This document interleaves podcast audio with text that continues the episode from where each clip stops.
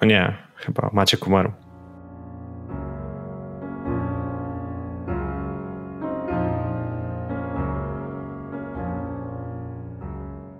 Hej wszystkim, witajcie na podcaście Dobrych Rzutów. E, teraz Bartek, witam się z wami i dzisiaj będę mówić um, razem z Maciejem. Cześć wszystkim, z tej strony Maciek, też z Dobrych Rzutów i razem z Bartkiem będziemy właśnie omawiać jeden temat. Bartek już zaczął, także Bartku kontynuuj. Tak. Dzisiaj będziemy rozmawiać o temacie, który został zaproponowany przez koncert życzeń, czyli takie coś, jak się jest naszym patronem, można zaproponować ten temat. Ten temat był zaproponowany przez Tachiego, jest bardzo ciekawy, bowiem nazywa się metagaming. Jakie są jego rodzaje i czy naprawdę jest to coś złego? No i właśnie, dzisiaj będziemy przyglądać się temu metagamingowi, cóż to jest i jak to działa i o co w tym chodzi. Ja może najpierw dam prostą definicję, którą znalazłem w Wikipedii, więc metagaming to jest wykorzystywanie wiedzy gracza na temat gry, żeby wpłynąć na działanie swojej postaci. Um, I to tak ogólności, ale można mówić o tym więcej. Tak, bo ta definicja, którą podałeś, ona jest taka, taka wydaje się w miarę niegroźna, prawda? Bo wykorzystujesz jakąś wiedzę, którą posiadasz, żeby można było, e, żeby podjąć decyzję, co twoja postać ma robić. Ale tak jak ze wszystkim, metagaming no nie jest jednoznaczny, prawda? On ma wiele swoich poziomów. Są w nim e, zarówno decyzje, które są bardzo drobne, no, które nie mają dużego wpływu na grę, jak i bardzo duże, takie, które wręcz można nazwać oszukiwaniem. I, e, i przez to metagaming jest takim tematem, do którego bardzo, bardzo warto jest się pochylić i zastanowić nad tym, e, jak w naszych grach do niego podchodzimy, jak będziemy go tolerować, w jakim stopniu, co jest dozwolone, co nie jest dozwolone, bo to pozwoli nam znaleźć ten wspólny język, na którym wszyscy gracze będą się dobrze bawić. Tak, tak, zgadzam się. Um, tutaj też ciekawe o tym, czy warto o tym powiedzieć, że w pewnym sensie, jeżeli weźmiemy tą definicję, którą przytoczyłem, czyli wykorzystywanie wiedzy gracza na temat gry, żeby wpłynąć na działania postaci, opowiada nam pewną taką prostą historię w stylu, że to jest jedno, na zasadzie ja mam jakąś wiedzę e, odnośnie gry, na przykład statystyki potworów i wykorzystuję ją w czasie grania. Ale tak naprawdę wydaje mi się, że warto też powiedzieć, że tak w ogólności to metagaming jest też czymś więcej, bo to jest um, taki koncept, który mówi o tym, że um, jakby mówi też troszeczkę o wszystkim, co występuje poza jakby standardowym sposobem grania. Czyli jeżeli w grach RPG odgrywamy postaci, to jest nasz jakby normalny sposób grania, czyli ja odgrywam moją postać i to, co robi moja postać, to w pewnym sensie metagamingiem też nazywane jest wszystko to, co dzieje się naokoło tego. Czyli na przykład weźmy Blades in the Dark i um, dyskutowanie na temat Devil's Bargain, czyli co ciekawego może się wydarzyć e, w fikcji jako konsekwencja tam, znaczy mistrz gry będzie dawać e, jakąś zahaczkę graczowi, a on stwierdzi, czy, czy chce wziąć to do, dla dodatkowej kostki. No i w pewnym sensie to też jest metagaming, bo to się dzieje, jakby gracz podejmuje decyzję niezwiązaną z jego postacią, w czymś, co jest poza grą, więc w pewnym sensie w ogólności, tak, jakby jest, jest to definicja taka bardzo, bardzo, bardzo wąska, ale też metagaming, jak się o nim rozmawia w internecie i o, w ogólności o RPGach, znaczy też coś więcej. Dlatego wydaje mi się, że po kolei będziemy musieli to odpakować, bo jest to, jest to obszerny temat. Mhm. Y, w ogóle to ja kiedyś się spotkałem z taką definicją, że metagaming jest graniem ponad grą i, hmm. i, y, i to jest właśnie y, coraz częściej spotykane w nowoczesnych systemach, gdzie nie tylko jakby odgrywamy, nie tylko gramy, nie tylko podejmujemy decyzje e, za nasze postacie, ale też wchodzimy w dyskusję czy w rozmowę z innymi graczami, z mistrzem gry na temat mechaniki, na temat rozwiązania, na temat skutku naszych działań. E, mhm. I dopiero potem podejmujemy działanie, więc cała ta rozmowa ta, ta, to, to jest jakby przeniesienie naszej płaszczyzny gry z naszej postaci, opisy tego, co robimy, na coś ponad i patrzymy na to wtedy wszystko z lotu ptaka i, i dyskutujemy z, z innymi graczami o tym, jak to wszystko ma działać. Zgadzam się, zgadzam się. Um, to co, może w takim razie, skoro proszono nas o, o jakie są jego rodzaje, to może przejdźmy do, do kilku z nich i ja myślę, że chyba najważniejsze, najważniejsza rzecz związana z metagamingiem i dlatego i to, dlaczego często metagaming wiąże się z czymś złym, jest po prostu oszukiwanie. I teraz tak, żeby dać przykład. Oszukiwaniem i metagamingiem w pewnym sensie. Jest tutaj na przykład, wyobraźmy sobie, że umawiamy się, że zaczniemy grać w Dungeons and Dragons i mistrz gry przygotował, powiedział, że weźmie sobie kampanię um, Descent into Avernus, Baldur's Gate Descent into Avernus. I w tym momencie jakiś gracz stwierdzi sobie, oho, okej, okay, i sobie ściągnie ten podręcznik mhm. i zacznie czytać go i będzie przygotowany na wszystko. Jak przyjdzie już do gry, to będzie miał dodatkową wiedzę, której nie powinien mieć, bo już będzie wiedział wszystko i będzie mógł dopasowywać swoje działania i zachowania swojej postaci, żeby um, wpłynęło to na grę. No i to jest, e, no, no, nie wiem jak to nazwać inaczej niż oszukiwanie. Um, tak samo przykładem tego typu będzie na przykład, um, wyobraźmy sobie, gramy wtedy deki i gracz sobie ściąga podręcznik potworów i wertuje wszystkie, wszystkie potwory. Albo na przykład gramy w grę przez internet, um, albo normalnie. No i w tym momencie gracz, jak mistrz gry tego nie widzi, zaczyna googlować sobie tego potwora i sprawdzać, jakie są jego słabości i inne rzeczy, tylko po to, żeby wykorzystać je w czasie rozgrywki. No, mm, jest to coś, czego nie powinno się robić i zdecydowanie jest to przykładem toksycznego zachowania. Ale jeśli chodzi o to pierwszy przykład, który podałeś, czyli przeczytanie treści przygody przed graniem w tą przygodę, to jak najbardziej się zgadzam, to jest 100% oszukiwania, ale temat z potworami na przykład i z wykorzystywaniem swojej wiedzy jest dla mnie trochę bardziej taki grząski, dlatego że co mhm. zrobić w sytuacji, kiedy my gramy w ten Dungeons and Dragons po raz już siódmą kampanię, czterdziestą którąś sesję i my już znamy te potwory i już się z nimi spotkaliśmy. Już jakby ta wiedza jest w nas, bez konieczności sprawdzania tej wiedzy i trzeba w jakiś sposób ją obejść, ale to sądzę, że mm, o tym, jak dobrze wykorzystywać metagaming, jak dobrze wykorzystywać naszą wiedzę, sobie pogadamy gdzieś pod koniec, prawda? Na razie teraz się skupimy na tych, na tych, tych wadach i błędach tego, y, tego podejścia, tak? E, tak, zgadzam się. Chociaż myślę, że możemy na chwilkę się zatrzymać e, na tym właśnie aspekcie, bo to, o czym ja mówiłem w pewnym sensie, to jest, e, no bo tutaj faktycznie jest taka um, śliska granica, no bo wyobraźmy sobie, że gramy sobie w grę i wyobraźmy sobie, że um, specjalnie gramy w to Dungeons and Dragons, wszyscy grają pierwszy raz, mamy mhm. wszystkich nowych graczy i mistrz gry stwierdza, ok, no to w takim razie gracze spotkają trole. I trole są w Dungeons and Dragons znane z tego, że y, można je, one się regenerują i można y, jakby anulować tą, znaczy y, zniszczyć tą regenerację poprzez ogień lub kwas. Um, I teraz tak, w pewnym sensie mistrz gry może wymyślić całą przygodę naokoło tego, tak? Że może być tak, że gracze zauważą na przykład jakąś taką jakąś, tak, jakąś taką krew, która gdzieś leży w jakiejś, na jakiejś skale i tam jest, ona jest osmolona i albo nie wiem, jest jakiś, jakiś napis odnośnie, czy jest jakaś księga i tam jest dużo informacji na temat tego kwasu i troli i tak dalej. Mhm. Jakby mistrz gry wymyślił sobie to tak, że będzie pierwsze spotkanie z tymi trollami, które może się skończyć dość negatywnie i ucieczką, ale potem gracze dowiedzą się tego i ono będzie oczywiście o wiele łatwiejsze. Jakby w pewnym sensie o, oczywiście zakładając, że tak nie powinno się tworzyć e, encounterów, ale to inna sprawa. Ale chodzi mi o to, że mistrz gry stwierdził, ok, zrobię coś bardzo fajnego w taki właśnie trope, że trzeba odkryć słabość potwora. No i jeżeli gracz w tym momencie weźmie telefon i stwierdzi, ej, strzelajcie do niego ognistymi pociskami, żeby go pokonać, to jakby niszczy całą, całą zabawę, która tak naprawdę miała mhm. tam być, czyli wiesz, gracze mieli dowiedzieć czegoś.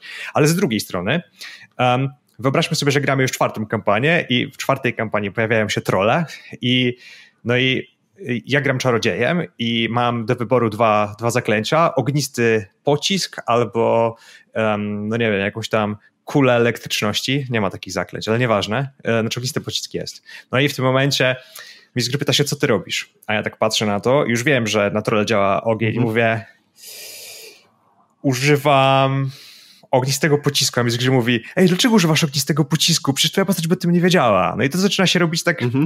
no, trochę dziwnie, no bo w stylu, no w pewnym sensie czy to jest metagaming? Znaczy, czy da się tego uniknąć? No chyba nie do końca nie da się tego już uniknąć. I myślę, że tutaj faktycznie zgadzam się z tobą, że tu jest ta szara strefa, która polega na tym, że no, jeżeli coś wiesz, to ciężko ci nie wykorzystać tej wiedzy tak, żeby tego nie było w satysfakcjonujący sposób. I to się nie wiąże z graniem sekretów, tylko to się wiąże właśnie z na przykład mechanicznym wygrywaniem. Jeżeli mam do wyboru dwie rzeczy, no to.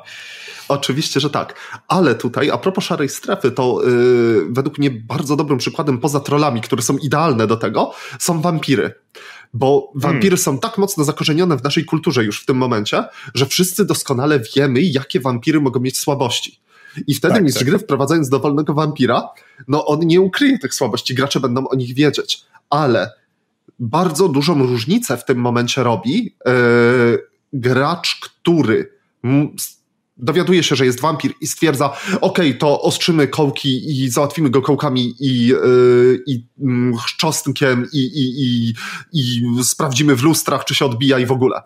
A gracz, który stwierdza, okej, okay, mistrzu gry, ja jako gracz wiem o tych słabościach tego wampira, teraz chciałbym, żeby moja postać o nich się dowiedziała, mistrzu gry, to ja się popytam w lokalnej wiosce, czy oni nie mają jakichś podań, co może wampirowi zaszkodzić. Okej, okay, rozumiem to. To jest. E, znaczy, wydaje mi się, że ja tutaj widzę takie dwa sposoby grania w pewnym sensie i jakby widzę zaletę obu podejść. I teraz tak, żeby to wytłumaczyć. Um, wyobraźmy, wyobraźmy sobie, że gracze idą po lochach i nagle widzą kamienne statuły. Mhm. I e, nagle wychodzi kobieta z wężami na głowie i zaczyna patrzeć się na, jednej, na jedną z postaci, a, a gracz mówi, okej, okay, staram się wziąć moje, moją wypolerowaną zbroję, żeby ona patrzyła się na tą zbroję, żeby spojrzała na siebie. I teraz tak, w pewnym sensie mnie to nie mierzi, bo uważam, że to jest zakorzenione w kulturze i to jest jakby fajne rozwiązanie problemu. W stylu, mhm. to może doprowadzić do super ciekawej akcji i um, wydaje mi się, że, że w pewnym sensie to będzie ok. I oczywiście możemy mieć tej dyskusję, nie, twoja postać tego nie wie, albo dlaczego się domyśliłeś, jakby skąd to wiedziałeś, nie? i tutaj, um, ale też jakby mi to teoretycznie nie przeszkadza, ale ten drugi sposób grania, o którym ty mówiłeś, że odgrywam swoją postać, która nie wie, też jest spoko. Um, wydaje mi się, że to też jest jakby, to trzeba ustalić przed sesją, mhm. jak gramy tak naprawdę. Um, I to też może być spoko, że powiedzieć, no moja postać patrzy się na tą meduzę, bo nie wie, co meduzy robią i z tego może wyjść coś fajnego. Um, I teraz tak, y, to, to, zależy, wydaje mi się, właśnie, jakie są nasze preferencje, co wolimy. I mi się wydaje, że jeżeli coś jest jakby wiadome i wiadomo jak działa, to nikt nie będzie miał przeszkód, żeby stwierdzić, że na przykład te postacie też o tym słyszały, że też ktoś kiedyś w tym świecie słyszał, że meduzy zamieniają ludzi w kamień, więc ja wykorzystam swoją wiedzę gracza slash mojej postaci w tym sensie, bo to jest mhm. takie common knowledge, więc po co mam odgrywać inaczej? Z jednej strony tak, ale według mnie to wszystko uzależnione jest od, y, od jakby ustaleń, w jaki styl gry chcemy grać, bo y, to jest coś, w co na przykład często uderzają OSR-y, prawda? Mówią, mhm. wykorzystuj mm -hmm. swoją wiedzę, tak? Wykorzystuj swoją tak. wiedzę, nie przejmuj się tym, co wie twoja postać. Ja w tym momencie siadając do OSR-a nie, nie szczypię się w ogóle z, z niczym, jeśli gracz chce wykorzystać swoją wiedzę na temat medus, y, wampirów, wilkołaków i tak dalej, to może, jak najbardziej, bo i tak jest dostatecznie przechlapane, żeby mu to jeszcze dodatkowo utrudniać. Ale w momencie, kiedy mówimy, że umawiamy się, że ok, będziemy grali e, realistyczną przygodę osadzoną w XIX wieku i będziemy tam grali na przykład właśnie żołnierzami armii brytyjskiej, którzy trafiają do jakiegoś dziwacznego miejsca, które jest przepełnione e, potworami z zwierzeń, e, zwierzeń na przykład afrykańskich, to, to ja bardzo bym chciał, żeby gracze, jeśli nawet mają jakąś wiedzę na ten temat, nie wykorzystywali jej, bo ci marynarze mogą tej wiedzy nie mieć. I to jest jakby taki, taki nazwijmy to styl grania, który w danym momencie trzeba, trzeba mam wrażenie, sobie obrać. Mhm, mhm. Wydaje mi się, że ta, tak, tak. Um, ciekawe jest właśnie ten taki moment, i właśnie ja mam z tym problem, że zdecydujemy się na tą konwencję i czasami mam z tym problem, że jeżeli jest coś, czego nie powinienem wiedzieć, ale w sumie to mogę i trochę dziwnie jest, tak jak ten przykład z tymi dwoma czarami, które zostały. -hmm. Mam mhm. ognisty pocisk i, um, i nie wiem, chain lighting i wybieram ognisty pocisk, ponieważ wiem, że działają trole. No i w pewnym sensie no jakby w tym momencie mogę powiedzieć mistrzowi gry, słuchaj, moja postać nie wie, więc rzucę sobie kostką, albo nie wiem, moja postać użyłaby najlepszego zaklęcia, którym mhm. jest chain lighting, albo używam ognia, bo lubię ogień. Jakby trudno jest, y, te, te rzeczy się tak ze sobą łączą mechanicznie, że trudno jest mhm. to e, i jakby nie lubię tego momentu, kiedy musiałbym jeszcze się tłumaczyć komuś. Słuchajcie, nie, ja nie użyłem ognistego pocisku, o. ponieważ chciałem metagamować, tylko z tego powodu, że naprawdę stwierdziłem, że ognisty pocisk jest lepszym wyborem w tym momencie i to byłoby, jakbym tak cringe'ował w środku, nie, że mhm. dlaczego ja to robię. No ale to jest, to jest to rzeczywiście takie kłopotliwe w tym momencie, prawda? I wielu jest graczy, którzy rzeczywiście mają z tym kolosalny problem, też między innymi dlatego dzisiaj rozmawiamy o tym metagamingu. E, ja się spotkałem wielokrotnie z takim wytłumaczeniem, że w momencie rzucenia czaru, okej, okay, ognisty pocisk zadaje więcej obrażeń, rzucam ognisty pocisk. Mistrzu gry, ponieważ ja mam tą wiedzę, tak, niekoniecznie mówiąc to, to moja postać wykształconego czarodzieja gdzieś kiedyś przeczytała w książce, że ogień rani trole. I, I po to, że mimo, że wszyscy to wiemy, mimo, że wszyscy wiedzą, że wykorzystasz ten ognisty pocisk, bo po prostu on jest optymalną opcją w DDK-ach, które są, to, to dwa słowa, wiesz, wytłumaczenia yy, rozwiązują jakby jakiś problem tego, czy ta twoja postać może to wiedzieć, czy nie. Yy, I i wydaje mi się, że to są też dobre opcje, tylko, tylko fajnie by było jest y, obmówić sobie wcześniej z mistrzem gry, jaki poziom metagamingu jest dozwolony. Bo, y, bo to, o czym teraz mówimy, według mnie to jest ten najniższy, ten bardzo delikatny poziom metagamingu, y, który mhm. w większości gier będzie jak najbardziej dozwolony i nikt nie będzie robił problemów z nim. No bo ja nie wyobrażam sobie na przykład sytuacji, w której mistrz gry daje zagadkę powiedzmy z lustrami albo z pryzmatami w swoim lochu, prawda? W którym i gracz stwierdza, o mój, moja postać jest odpowiednikiem średniowiecznego rycerza, więc on nie ma zielonego pojęcia o tym, jak działają pryzmaty, więc nie rozwiążemy tej zagadki w ogóle. No... No niby tak, ale nie po to się spotkaliśmy na tą sesję, prawda? No czasem jest jednak takie zawieszenie właśnie niewiary i odrobinę wykorzystania wiedzy twojej, twojej a nie twojej postaci. Tak, wydaje mi się, że właśnie to zależy od tego, co spotykamy na sesji. Um, no i niektóre z tych rzeczy będą faktycznie uderzać w gracza i chcemy, żeby one uderzyły w gracza, bo to jest jakby doświadczenie tak naprawdę odgrywania ról, tak? No bo chcemy, chcemy poczuć się jak ta postać, więc chcemy rozwiązać to tak samo jak ta postać, więc ja teraz, ja rozwiązuję to. Oczywiście widziałem różne, różne implementacje tego, żeby jakoś to tak um, jakoś to załagodzić. Na przykład gram twardego barbarzyńcę z północy, który nic nie wie na temat pryzmatów, ale stwierdzę, że będę odgrywać, że chłopskim rozumem biorę ten kawałek świecącego szkła i ten kawałek świecącego szkła i go tam jakoś tam coś tam. Więc e, widziałem takie, takie rozwiązania tego, żeby jakoś e, e trochę, trochę zmniejszyć to, ten taki problem, mm -hmm. ale e, wydaje mi się, że ja zawsze traktuję to, że jeżeli ktoś tak robi, to fajnie, że to robi i fajnie, że się stara, ale wiadomo, że postawiając zagadkę, mistrz gry powiedział, ok, nie musicie tego robić. Jakby... Tak, tak, dokładnie. Y, bo to też jest ważna kwestia, żeby jeśli chcemy super się wczuwać w postacie i odgrywać rzeczywiście konkretnie tą postać bez naszej wiedzy w niej, to żeby mistrz gry to uszanował i wystawiał takie y, rzeczy, czy w ten sposób przygotowane, żeby nie wymuszać na graczach y, zbyt trudnego zawieszenia niewiary. Dla przykładu, y, jeśli ja bym wystawił w tym momencie meduzę, y, to ja bym nie tylko opisał stojące statuły, ale ja bym od razu opisał, że te statuły jakby starają się zasłaniać oczy, y, odwracać wzrok i w ogóle żeby dać w świecie momentalne wytłumaczenie graczom, dlaczego oni robią tak, a nie inaczej. Hmm. Skoro ja wiem, że i tak to zrobią, to niech będzie to miało jakieś logiczne wytłumaczenie. A, a propos okay. twojej historii właśnie z tym barbarzyńcą z północy, który rozszczepiał światło, mi się przypomniała sytuacja, bo czasem to tworzy bardzo fajne historie postaci. E, graliśmy kiedyś właśnie w Dungeons and Dragons i kolega grał e, barbarzyńcą z minimalną inteligencją. My wtedy losowaliśmy współczynniki, więc on miał tej inteligencji na poziomie 5 czy coś koło tego, prawda? I była wow. zagadka polegająca na przelewaniu wody pomiędzy różnymi pojemnikami.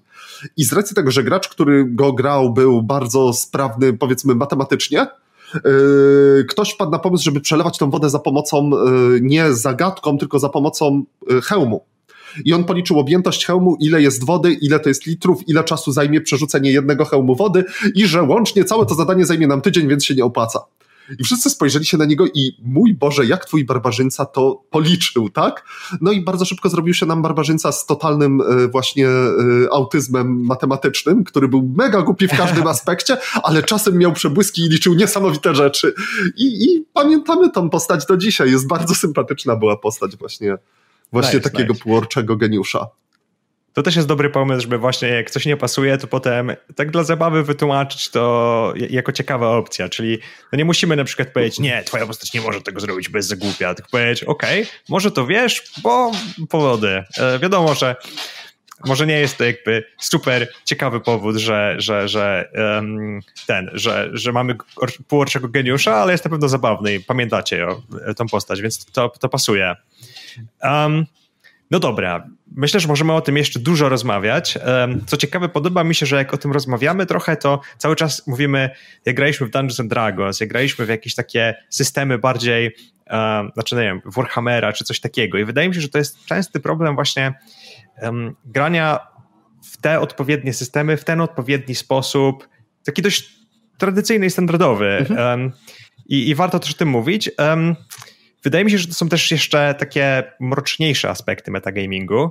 I tutaj znalazłem przykład, którego nigdy nie widziałem szczęśliwie, ale wyobraźmy sobie jakieś takie krzywe zachowania, czyli na przykład wykorzystywanie wiedzy o innych graczach, żeby im dokuczyć albo odgryźć się um, w grze bazując na wiedzy z życia. Czyli na przykład wiemy, że jakaś osoba na przykład nie lubi głośnych dźwięków, więc staramy się krzyczeć na nią. Albo nie wiemy, wiemy, że, że coś tam jest y, jakimś tam sposobem, że łatwo ją zgasić, więc y, też tak odgrywamy.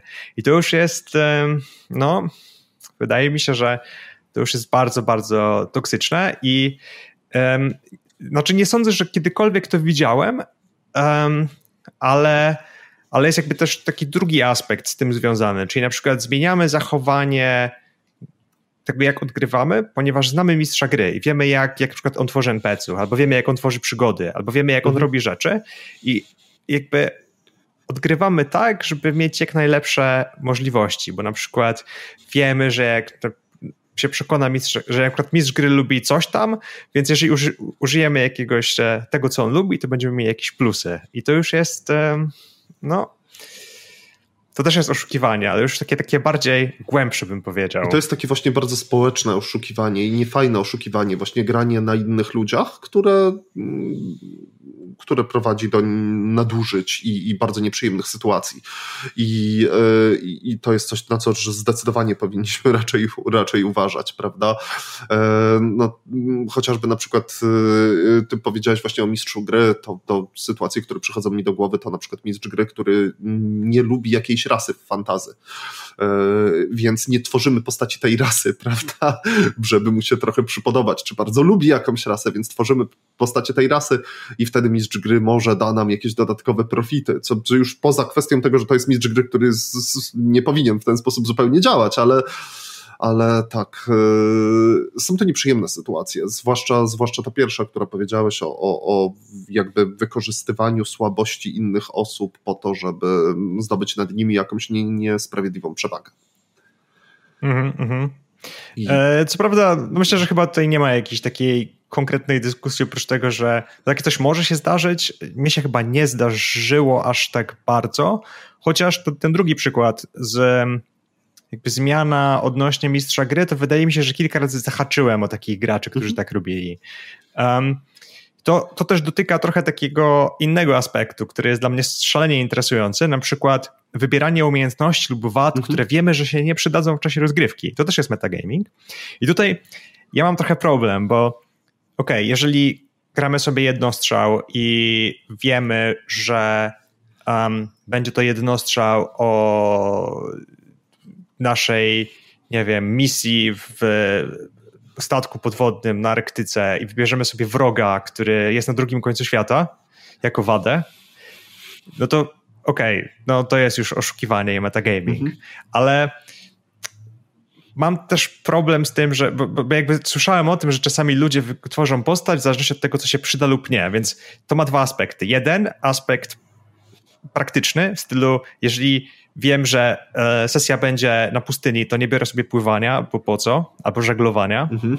E, I to jest ok, to, to nie jest metagaming, czy inaczej, to jest metagaming dalej, ale to jest związane, znaczy jakby to jest przedstawianie założeń i granie zgodnie z założeniami. Jest druga część, która jest taka już śliska trochę, że na przykład no, mistrz gry nigdy nie rzuca na jedną z tych 50 tysięcy umiejętności w mhm. World of Darkness czy Zewie Cthulhu, więc jej nie, nie wezmę, tylko wezmę sobie strzelanie z pistoletów, bo wiem, że będzie walka. E, co na przykład ja czasami robię, bo stwierdzam, głupio nie mieć strzelania z pistoletów, bo jeżeli będzie walka, która zajmuje pół godziny, to przez pół godziny będę siedział i robił, ee, to ja nie wiem, nic nie robię. Mhm. To prawda, ale to też zahacza o jeszcze jeden problem, mianowicie y, takie metagamingowe wykorzystywanie mechaniki, prawda? Czyli znamy system, wiemy jak on działa, wiemy, że są w nim na przykład y, y, gorsze lub lepsze umiejętności, więc celowo wybieramy te lepsze i rezygnujemy z tych gorszych. Czyli to jest taki metagaming, który zahacza trochę o power gaming, prawda? Czyli, czyli mhm. jakby przy tworzeniu postaci używamy właśnie w ten sposób systemu właśnie mechaniki, umiejętności, zalet, wad, po to, żeby ta nasza postać była jak najbardziej optymalna na starcie. I i to też jest dla mnie dziwny temat i dosyć śliski, bo czy to jest w porządku, czy nie. No i znowu, jeśli chcemy grać po prostu takie radosne bieganie i, i bycie bohaterami w jakimś systemie fantazy na przykład, to ja bym z tym nie miał żadnego problemu, ale jeśli się umawiamy na w miarę realistyczne granie i, i, i trochę, trochę inną konwencję, to, to może się wtedy, według mnie, może z tego być problem. Mhm, e, zgadzam się. I e, to ja bardzo często się z tym spotkałem, grając w Zew Cthulhu. E, dyskusja na temat tego, co twoja postać powinna umieć względem tego, co twoja postać umie. Tak? Tworzenie postaci na przykład bibliotekarza i nie dawanie luźnych punktów w przeszukiwanie bibliotek, nie tak dużo, tylko jednak bierzesz ten karabin, dlatego że wiesz, że gdzieś tam w którymś momencie trzeba będzie do jakiegoś gula postrzelić i tak jak mówisz, ta walka potrwa, będę się nudził, a poza tym strzelanie się jest fajniejsze niż, niż ten test na, na przeszukiwanie biblioteki. I, I dlaczego ten bibliotekarz umie strzelać z karabinu? No i się dorabia do tego jakąś otoczkę, o, bo byłem w kółku myśliwskim i coś tam. No i to jest takie wszystko sztuczne i na siłę i, i, i niefajne. Zgadzam się, zgadzam się. Co prawda, ja też właśnie trochę tak kontestuję to, że ktoś, znaczy wiem, że są tacy ludzie i jeżeli jesteś słuchaczu jednym z tych ludzi, to, to tutaj jest moja ogromny szacunek do ciebie, ale ja, ja tak nie potrafię, czyli ktoś mi powiedział, że on tworzy w takich systemach postać, że wybiera sobie postać i tworzy ją dokładnie tak, jak wyobraża sobie, że ta postać powinna być. Czyli jeżeli jest to bibliotekarz, to na przykład on ma kochającą e, rodzinę, więc pewnie w wolnych chwilach e, gotuje, więc dam mu gotowanie.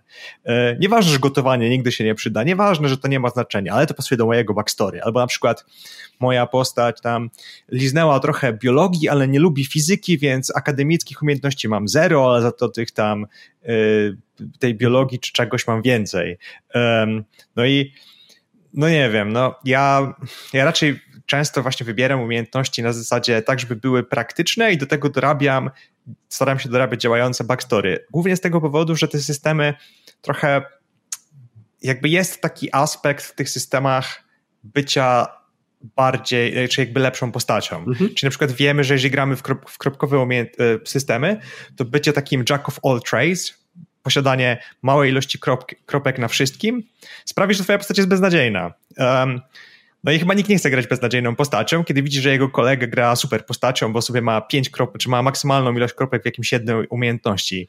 No i teraz jest takie pytanie jakby, co należy robić. Ja, ja, ja zwykle mówię, że po prostu te systemy są źle zdesignowane i wydaje mi się, że większość tych umiejętności są nawet umiejętności, na które nigdy się nie rzuca, albo rzucało się raz na całą kampanię, więc ich się nie opłaca brać. A ktoś powie, nie, nie, ja ją biorę, bo ona pasuje do mojej postaci, nieważne, że nigdy na nią nie rzucam. No ja bym jakby zrzucał winę na ten system, więc tutaj jest właśnie taka wiesz, taki aspekt właśnie metagaming łączy się z designem, że mhm. ja bym mhm. powiedział, że metagaming wynika ze złego designu. Tak, tak jak, y, tak jak dump staty czy dump umiejętności właśnie w systemach. To jest to dokładnie co powiedziałeś. E, gracze, którzy poznali już system orientują się, że są współczynniki czy umiejętności, które są do niczego, nigdy się nie przydadzą. No i teraz właśnie, czy taki metagaming jest dozwolony, jeśli właśnie jeden gracz powie innym, słuchajcie, nie bierzcie tego, z tego się w ogóle nie korzysta, to nic nie robi, no nie? No ja mhm. najczęściej uważam, że, że tak, że taki poziom metagamingu jest w porządku, bo to znaczy, że coś jest nie tak z tworzeniem tego systemu. Jeśli mamy rozbicie jednej umiejętności na siedem różnych, prawda, w których tak na dobrą sprawę, jeśli byłyby jedną i by się na nią rzuciło raz na sesję, to już dużo. No to po co? Zgadzam się, zgadzam się. Um, patrzę jeszcze na naszą listę tego, tego metagamingu mm -hmm. i zastanawiam się, jakie mamy jeszcze tutaj aspekty. I właśnie widzę, że tutaj aspekt, który napisałem, tworzenie prochu strzelniczego, czyli um, wiem, jak robić proch strzelniczy, więc w settingu fantazy wczesno-średniowiecznym stwierdzę, ok, to sobie mieszam saletrę, węgiel i coś tam, nie mam pojęcia, jak się robi proch strzelniczy w sumie. E, I i, i robię tak, żeby teraz wszystko zaczęło eksplodować. No i Mieszr mówi, ale jakby skąd to wiesz? A, bo czytałem książkę w starożytnym czymkolwiek i um, wydaje mi się, że to też jest kolejny taki przykład tego negatywnego metagamingu, mm -hmm. bo nikt nie jest w stanie powiedzieć, no stary, no jakby nie rób tego. No, no. I tym trudniejsze jest to, jeśli ktoś stworzy sobie konkretnie na przykład alchemika, yy, o to, żeby to wprowadzić do systemu, w którym tego w ogóle nie ma. I, I, teraz pytanie, czy to jest coś złego, czy to nie jest coś złego. No, zazwyczaj mam z tym jakiś kłopot, prawda? Ale yy, podobny przykład spotkałem się ostatnio, jak prowadziłem właśnie OSR-a i, i tłumaczyłem graczom, że ok, możecie wykorzystywać swoją wiedzę, ja nie mam nic przeciwko temu, prawda? Yy, na co jeden z graczy stwierdził, ok, to czy ja mogę zbudować samochód? Na co ja stwierdziłem, jeśli będziesz wiedział jak, to spróbuj. Ha, ciekawe. Okej, okay, yy, i nie spróbował w ogóle. Nawet mu to jakby nie zajęło pięciu minut przygody i tak dalej. Po prostu rzucił takie pytanie. Co jest to bardzo ciekawe, bo to są strasznie skomplikowane już konstrukcje i tak chyba z głowy ciężko jest każdemu powiedzieć wszystkie elementy, jakie będą działały, żeby taki samochód pojechał. No ale to jest ciekawy aspekt, którym zazwyczaj jest, e, zazwyczaj się mówi jednak nie.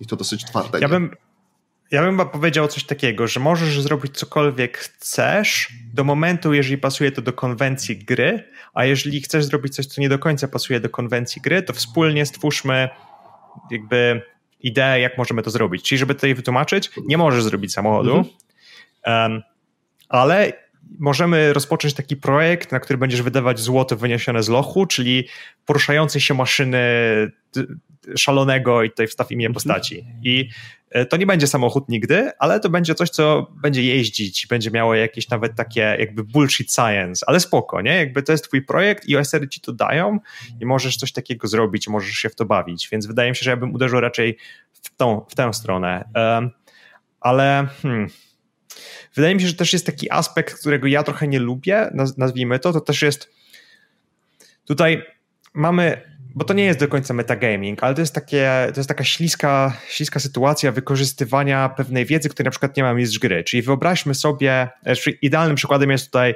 e, ja chodziłem do bractwa, więc wiem jak wygląda walka, mm. czyli jak zrobię teraz taki ruch, to, go, to z nim wygram, bo, bo ten, bo, bo przecież chodziłem do bractwa, e, ale chodzi mi tutaj o to, że wydaje mi się, że takie bardzo, bardzo specjalistyczne opisywanie, co robię, mhm. czyli na przykład um, wyobraźmy sobie, gramy sobie w to Cthulhu, nie? I mistrz mówi, samochód się zepsuł. Na co gracz mówi, ok, to ja otwieram e, klapę i zaczynam sprawdzać tam jakiś pasek czegokolwiek. Nie znam się na samochodach. Pasek rozrządu. Na co mistrz mówi, no, istnieje. A, to jeżeli to nie jest pasek, no to właściwie nic nie może zrobić dymu, więc tak naprawdę zalewam to olejem, tak się chyba nie robi i już powinno działać. E, na co Michiel mówi, no okej, okay, może. Znaczy ja bym powiedział, ja się na tym nie znam jako mistrz gry, więc jedyne co możesz zrobić, to rzucić na e, mechanikę samochodów. Nie możesz jakby rozwiązać tego swoją wiedzą. Mhm. Y, to też jest duży problem, prawda? Czyli wykorzystywanie wiedzy gracza przeciwko mistrzowi gry, który tej wiedzy nie posiada. Mhm. I, I to też jest mocno metagamingowe, prawda? Bo, bo często gęsto przygotowując wyzwania, przygotowujemy je pod konkretny współczynnik, pod konkretną umiejętność, prawda? Że tu w momencie, kiedy się nam samochód popsuje, to tam się ktoś przetestuje, zwłaszcza w tych systemach, które rzeczywiście mają całą masę umiejętności. E, to się przetestuje właśnie mechanikę samochodową i będzie problem rozwiązany. I gracz chce wykorzystać swoją wiedzę, a nie wiedzę swojej postaci. I jeśli on miałby dużą mechanikę, ta jego postać, no to pewnie bym w jakimś stopniu na to pozwolił. Ale w momencie, kiedy postać nie ma mechaniki samochodowej, ale gracz ją ma, no to, to już nie. Ja bym tak samo, znaczy dla mnie to też jest problematyczne w momencie, jak, jak, jak um, gracz, bo to jest już taki wyższy level metagamingu, czyli nawet jeżeli wezmę sobie mechanika, który ma mnóstwo mechaniki i chce rozwiązać jakieś problemy moją wiedzą gracza i postaci, których mhm. mistrz gry nawet nie wie, że istnieją. Wyobraźmy sobie, że gramy w cyberpunk jakiś tam i mamy w miarę działającą technologię. Ja jako programista mniej więcej wiem, jak działają sieci, komputery, programy i tak dalej. Mistrz gry mówi, no i jakiś tam haker próbuje się do ciebie włamać. A ja mówię, no to nie wiem, odciągam wtyczkę i cokolwiek. Jakby, znaczy, tutaj sobie żartuję, no bo tak nie działają jakby ataki e, Hakerskie, na tych. Tak. Hakerskie, ale jak w pewnym sensie mówię, no to ja odciągam wtyczkę, a mistrz mówi, o, w sumie nie wiedziałem, że tak można zrobić. No to w tym momencie te, teoretycznie ja zagrałem trochę przeciwko mistrzowi gry, tak? Wykorzystałem moją większą wiedzę, żeby rozwiązać jakiś problem, zanim on, on jakby zrozumiał, że on istnieje. I w niektórych momentach to jest ok, wyciągnięcie wtyczki, myślę, że każdy mi z gry powiedział, o spoko, w sumie nie wiedziałem, że tak to działa, ale to pasuje, ale na przykład wykorzystywanie jakichś tam dokładnego opisu, jak, jak przygotowuje się na to, żeby ten problem, który postawił mistrz gry, żeby go rozwiązać, ponieważ mistrz gry nie ma tej wiedzy, to już jest, już jest takim trochę dziwnym graniem. To prawda, e, ale tak jak powiedziałeś, wszystko jest takie płynne i, i, ma swoje granice, które, które w którymś momencie zauważamy, że są dla nas kłopotliwe do przekroczenia, prawda? E, ale są takie sytuacje, kiedy gracz czy mistrz gry wykorzystują swoją wiedzę po to, żeby poprawić jakość sesji, prawda? Czy też troszeczkę y, przypomnieć o pewnych rzeczach, które działają w jakiś konkretny sposób. Y, I, y, I według mnie to jest jak najbardziej w porządku. Na przykład, kiedy opisujesz w przygodzie fantazy, prawda, że, że ktoś tam bierze bombę i wrzuca ją do wody, prawda, pod której płynie jakiś nurek i ta bomba wybucha i, i mistrz gry mówi, no okej, okay, wybuchła, no i w sumie nic się nie stało i jeden z graczy przypomina, okej, okay, ale y, wiesz, jak wybucha bomba pod wodą, to ogłusza wszystkie ryby w okolicy i w ogóle, więc ten nurek też powinien być przynajmniej rzucać na jakąś odporność przed ogłuszeniem. I, i według mnie to jest zupełnie spoko, bo to hmm. przypomina o, fiz- o jakby fizyce, y, o, o, tym, o tych takich naturalnych yy, mechanikach, według których działa świat, prawda? Tak, I, tak. I, I to jest jak najbardziej w porządku porządku.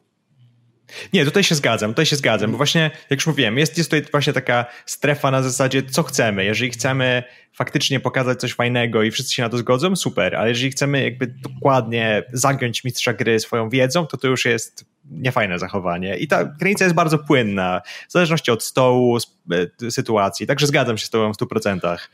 Um, Okay. Wydaje mi się, że już powoli, powoli przyszliśmy przez większość tych takich e, standardowych rzeczy.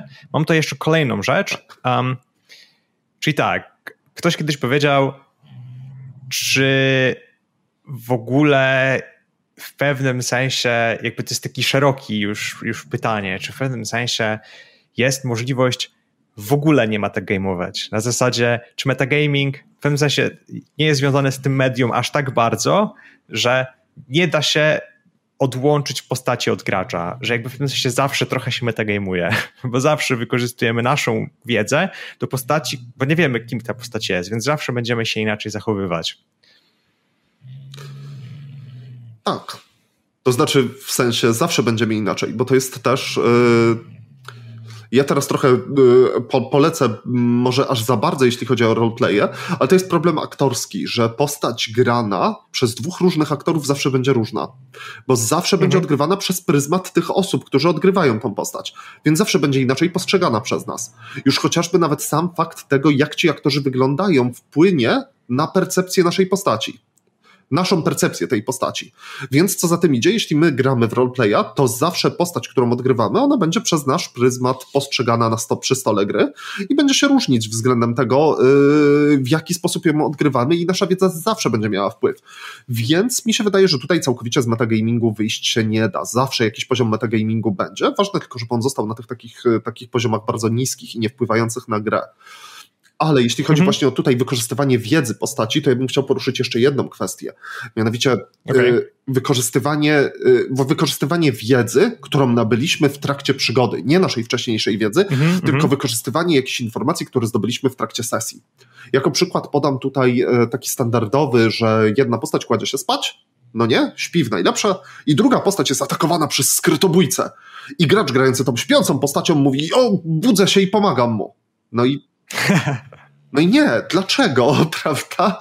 Yy, czy yy, w sytuacjach na przykład, kiedy nie stosuje się metody odchodzenia od stołu, czy, czy dawania jakichś tajnych karteczek, czy czegoś takiego, yy, gracz rozmawia z mistrzem gry na temat tego, że zdradzi drużynę i pozostali gracze są zobowiązani do tego, żeby odgrywać tego, że nie, to, że nie wiedzą o tym. Ale jeden z graczy stwierdza, ja coś przeczuwam. Ja na niego zaczynam zerkać podejrzliwie. On coś śmierdzi mi w, w jego zachowaniu. I to jest na przykład problem, który mnie yy, bardzo boli, dlatego że my właśnie gramy w ten sposób. Gramy przy jednym stole i bez właśnie tajnych informacji, z odgrywaniem niewiedzy i, i wykorzystywanie Aha. tego jest rzeczywiście takim punktem zapalnym. Także to jest, to jest y, bardzo trudne. Ja zdaję sobie sprawę, że nie jest łatwo w niektórych sytuacjach odgrywać niewiedzę. W innych jest zdecydowanie prościej, bo nie odegranie obudzenia się jest najprostszą rzeczą pod słońcem. Po prostu nic nie robisz. Co najwyżej pytasz się mistrza gry, czy on walcząc ze skrytobójcą mnie przypadkiem nie obudził, nie? Bo może mistrz gry po prostu zapomniał o tym, że na przykład kopiąc stołek coś się może przewrócić, narobić hałasu i obudzić tą postać gracza ale mhm. na przykład odgrywanie, że postać, którą uważasz, że był za twojego bliskiego kolegę, nagle ni z gruchy, ni z pietruchy stwierdzisz, że on jest podejrzany, bo, bo on coś może robić złego, on coś knuje na pewno, no to to już jest słabe jak choroba.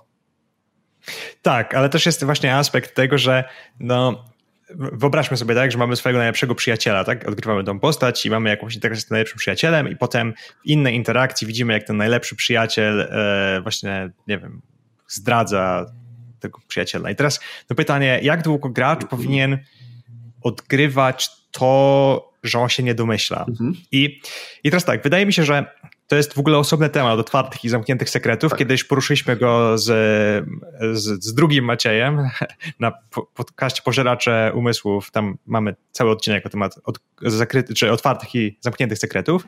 I mi się wydaje, że tak, że po pierwsze, to zależy w jaką grę gramy, to zależy co jest premiowane i też zależy od tego, co chcemy osiągnąć. Ale tak, na przykład jeżeli gramy w kartel i gramy sobie jedna postać weźmie sobie playbook Larata, który jest, e, który jest e, kretem, kretem organizacji, znaczy kartelu i dojdzie do takiej interakcji pomiędzy dwoma graczami, że, że, że gracz mówi gdzie byłeś ostatnio w czwartek wieczorem, Cabrona? On mówi, ja widziałem swoją, widziałem się ze swoją siostrą, patron, na co on powiedział, po, powie, łżesz, ponieważ nie było cię wtedy, um, albo coś tam to mamy sytuację, która jakby wiemy, że możemy, inaczej, możemy podążać do sytuacji konfliktowych i możemy je naświetlić. I tam mechanika rozwiąże nam te problemy mhm. w większości przypadków. I ona powie nam, że mechanika powie nam, czy coś możemy wiedzieć, czy czegoś nie możemy wiedzieć, czego się domyślamy, czy nie i, i jak to dokładnie działa. E, I myślę, że to jest ok.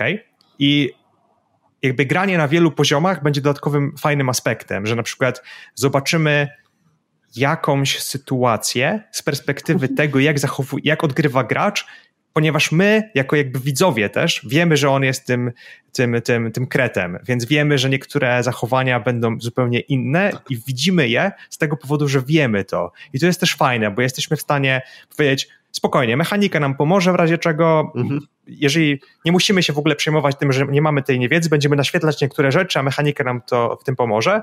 A przy okazji mamy dodatkowy fajny aspekt, że możemy oglądać te ciekawe sytuacje.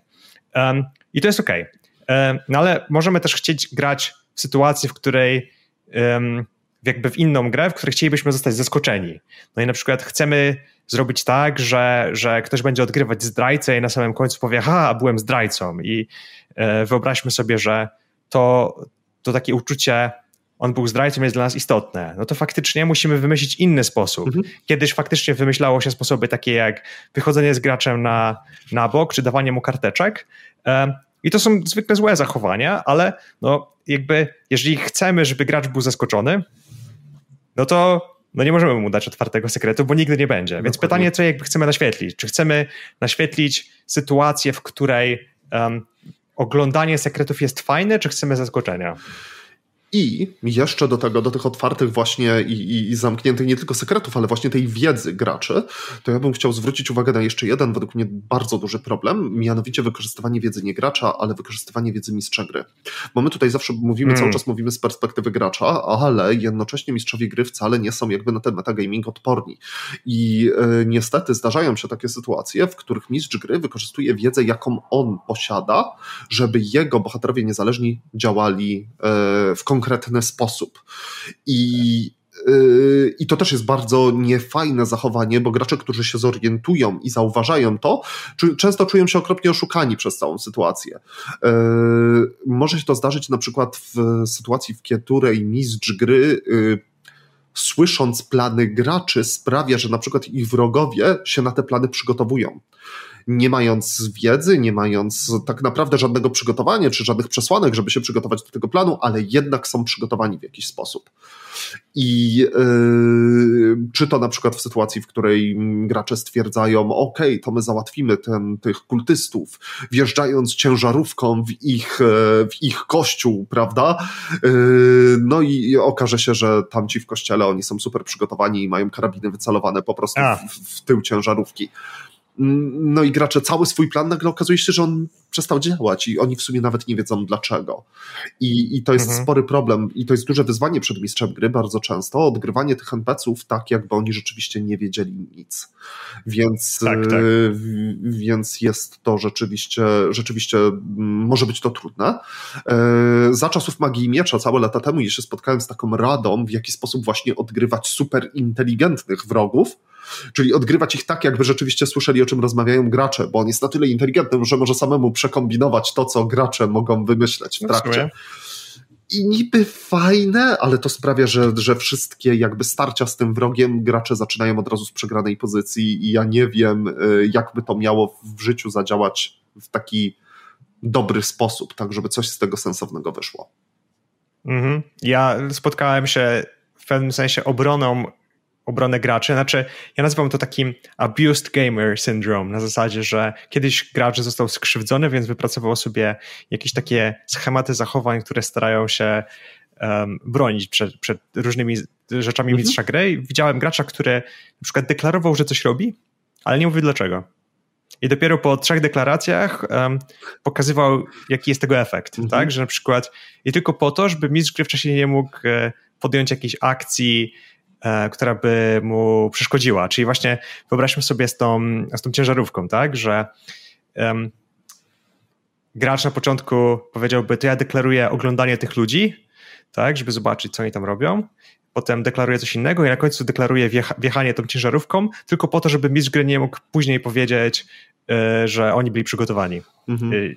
Ale to jak, tak jak to nazwałeś, to jest abused gamer syndrome. Takie zachowania świadczą o tym, że ten gracz spotkał się z bardzo niesprawiedliwym zachowaniem wcześniej i wypracował najprawdopodobniej obronę na takie niesprawiedliwe zachowania poprzez właśnie tego typu działania. Bo przy zdrowym stole to nie powinien się czuć w żaden sposób, e, nie wiem, e, zobowiązany do tego, żeby ukrywać, chyba rzeczywiście chce zrobić mistrzowi gry niespodziankę swoim super dobrym pomysłem, bo to też może być taka sytuacja. Ale, ale jak to się zdarza za często, to to znaczy, że coś, coś tutaj było nie tak chyba z wcześniejszymi sesjami tego gracza. Zgadzam się, zgadzam się. Um, Okej, okay, to przejdźmy do kolejnego aspektu. Ja tutaj wypisałem sobie, bo znalazłem taką radę, przeglądając Aleksandriana, który mówił, żeby czasami robić rzeczy, które grają z tym metagamingiem, że jeżeli on jest niemożliwy do, że inaczej, że jeżeli niemożliwe jest odseparowanie wiedzy gracza od wiedzy postaci, a chcielibyśmy dać jakiś aspekt wiedzy gracza, no to grajmy z tym, że jakby i teraz tak, niektórzy mogą, jak będą tego słuchać, stwierdzą, o Boże, czemu tak ktoś robi, to jest bez sensu. Ale ja uważam, że to jest jakaś metoda, którą warto poeksplorować. Teraz dam tutaj przykład, że Aleksandrian czytał przygodę um, Expedition to Castle Ravenloft i było tam powiedziane, że, że gracze słyszą, jak ktoś krzyczy mhm.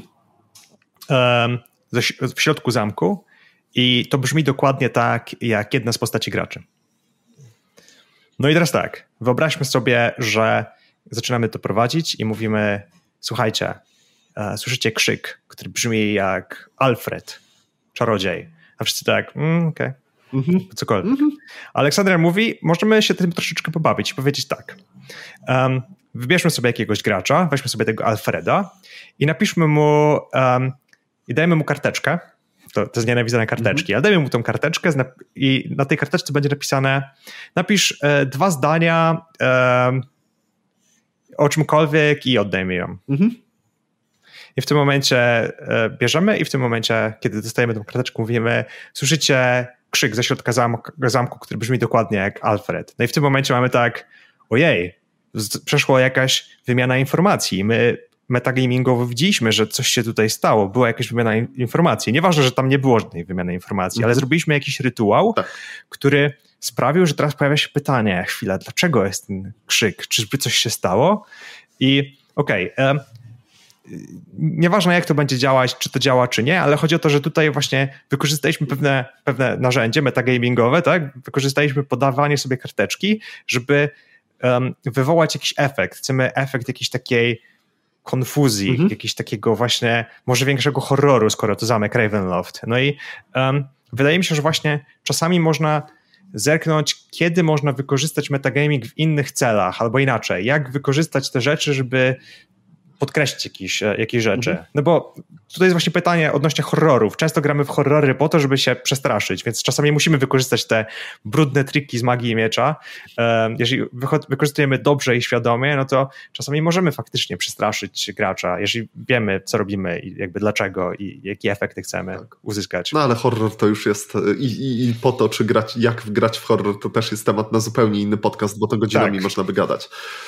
Oczywiście. Ale co, spróbujmy może porozmawiać o tym, czy metagaming czasem jest dobry. Eee, jejku, tak, to, to, to prawda. Ja myślę, że tutaj jeszcze mam mam jeszcze tutaj ze dwa tematy, które chciałbym szybko poruszyć. Um, o, to...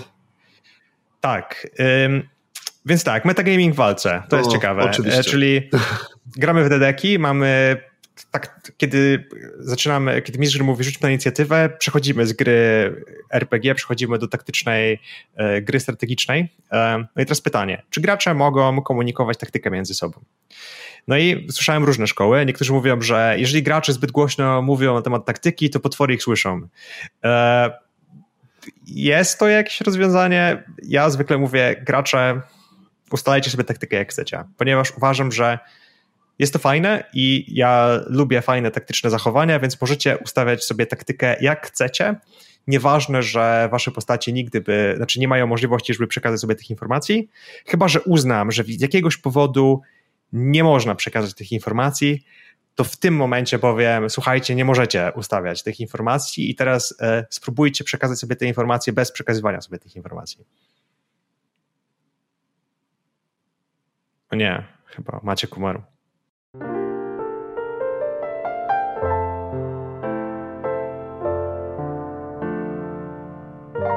Witamy po krótkiej przerwie.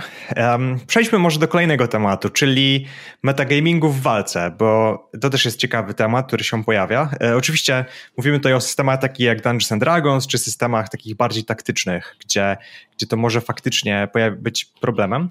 Czyli e, no wyobraźmy sobie, że e, jest tura walki i gracze wymieniają się taktyką w czasie tej rundy i zaczynają się pytać, ej, a co ty robisz? Ej, a co ty robisz? Albo na przykład zaczynają to ustalać. I wiem, że są różne spojrzenia na ten problem. Jeden z nich jest taki, że słyszałem, że mistrzowie gry czasami robią tak, że NPC słyszą tą taktykę, więc y, w pewnym sensie jakby pozwalają na to, ale jest jakby takie założenie, że, że kurczę, no nie do końca możesz to robić, albo jest takie założenie, że ktoś stwierdza, że to, to jest taka gra, więc o to chodzi w grach typu Dungeons and Dragons, więc nie zwracają na to uwagę. I um, no wydaje mi się, że, że to jest ciekawy problem, bo mi to personalnie nie przeszkadza, jeżeli moi gracze zaczynają ustalać taktykę, bo uważam, że to jest jakby wartość dodana, oni jeszcze bardziej się wkręcają. Jakby penalizowanie ich za to, że tego bo, bo w, teorii, w, teorii, moglibyśmy powiedzieć, to są ustalenia, które już zrobili kiedyś przed walką, że są bohaterami, którzy spędzają całe życie na walce, więc mają, nie wiem, jakieś, e, potrafią krzyczeć jakieś rozkazy i wtedy już ustalili sobie wcześniej e, taktyczne zagrania mhm. czy coś takiego. Jak myślisz? To jest fajne rozwiązanie. Wiesz, ja jestem y, pod tym względem dosyć fanem takiego symulacyjnego mocno podejścia, prawda? I jak gracze rozmawiają, to proszę ich, żeby na przykład ograniczali y, długość rozmowy mniej więcej do czasu rundy, żeby to było, wiesz, jeśli hmm. planują taktykę, to przed walką, a, a w trakcie walki, żeby to były krótkie rzeczywiście prośby, komendy rzucane do siebie. Chociaż jak graliśmy takie mocno bojowo nastawione dedeki, to już na to nie zwracaliśmy uwagi. To rzeczywiście była ta rozmowa ponad stołem. No i to jest ten etap meta, metagamingu, który według mnie potrafi dać dużo wartości dodanej do gry. Mhm. E, jeśli nie jest użyty z przesadą, bo jeśli siądziemy właśnie do mniej symulacyjnych, ale bardziej taktycznych RPGów, gdzie nie chcemy oddawać jakby realizmu, tylko chcemy się pobawić w pokonanie trudnego przeciwnika wspólnie, to ta rozmowa nad stałem daje bardzo fajne spojrzenie na grę i pozwala graczom wchodzić w interakcję pomiędzy sobą, której y, normalnie w walce brakuje. Mhm, zgadzam się. I, yy, I to jest metagaming, który jest według mnie w takich sytuacjach naprawdę super i, i powinien być używany. Yy, problemem jest ta sytuacja, w której gracze za dużo wykorzystują tej wiedzy, na przykład zaczynają rozmawiać ze sobą na temat współczynników potwora, o czym mówiliśmy, mówiliśmy wcześniej. Tak, prawda? tak, prawda. A... Albo, mhm. E, albo kiedy są sytuacje, w których jeden gracz, który o wiele bardziej jest taktycznie nastawiony, próbuje dowodzić całą drużyną, kiedy inni tego nie chcą. I to mi się też zdarzało na przykład, że prowadziło do jakichś niesnasek, czy drobnych kłótni wręcz, ja bym powiedział, że jeden gracz się denerwował, ale dlaczego ty to zrobiłeś? To było nie mm, nieekonomiczne, nie, nieefektywne z punktu widzenia taktyki. I, I, nagle ta runda się rozwala i są dyskusje, jakieś kłótnie, co, po co, jak i dlaczego. Tak, to jest częsty problem w grach planszowych, to ma nawet swoją nazwę. W grach kooperacyjnych nazywa się to quarterback problem, czyli właśnie, że jest jakiś tam mhm. koleś, który mówi wszystkim, co mają robić i gra, kooperacyjna gra przestaje mieć sens, bo tylko jeden koleś mówi, ty robisz to, ty robisz tamto, a ty robisz to, a w ogóle to tego nie opłaca się robić.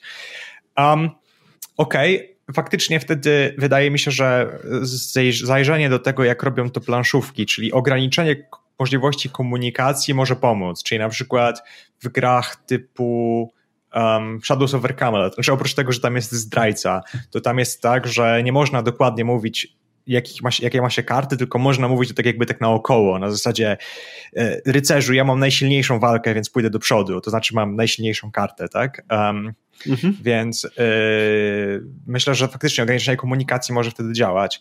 Też się zastanawiam, bo na przykład ja pozwalam moim graczom w tych dedekach komunikować się jakkolwiek i ustalać jakkolwiek taktykę, ale um, czasami to też zaczyna tak są momenty, kiedy mówię, ej, ej, ej, ej, jakby spokojnie, nie? Na zasadzie wyobraźmy sobie, że jest jedna postać ona jest zamknięta w jakimś miejscu, inni gracze nie wiedzą, co tam jest.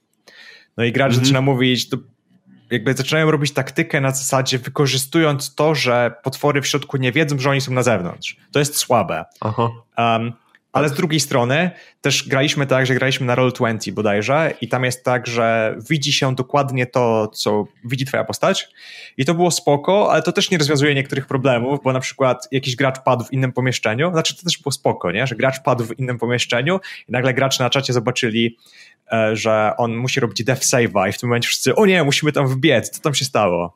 I to też było takie trochę fajne. Znaczy to też był metagaming, nie? No bo oni podjęli decyzję, której mhm. nie mieli sensu wiedzieć, bo nie wiedzieli, że on padł, tak. ale, ale w pewnym sensie to też ten dodatkowy metagaming tak zbudował napięcie, bo oni tak, o kurczę, co to musi być, że on padł od razu, więc e, to też było ciekawe. Um, ciekawym rozwiązaniem jeszcze do tego jest to, że ja czasami robię tak, że jeżeli są momenty, w których nie mogą się komunikować, to jakby wpisuję to w rozgrywkę. Czyli, żeby dać przykład, tak? Wyobraźmy sobie, że jakiś mhm. czarodziej rzuci na kogoś cisza, to mówię, ok, nie możesz nic mówić w czasie ustalania taktyki.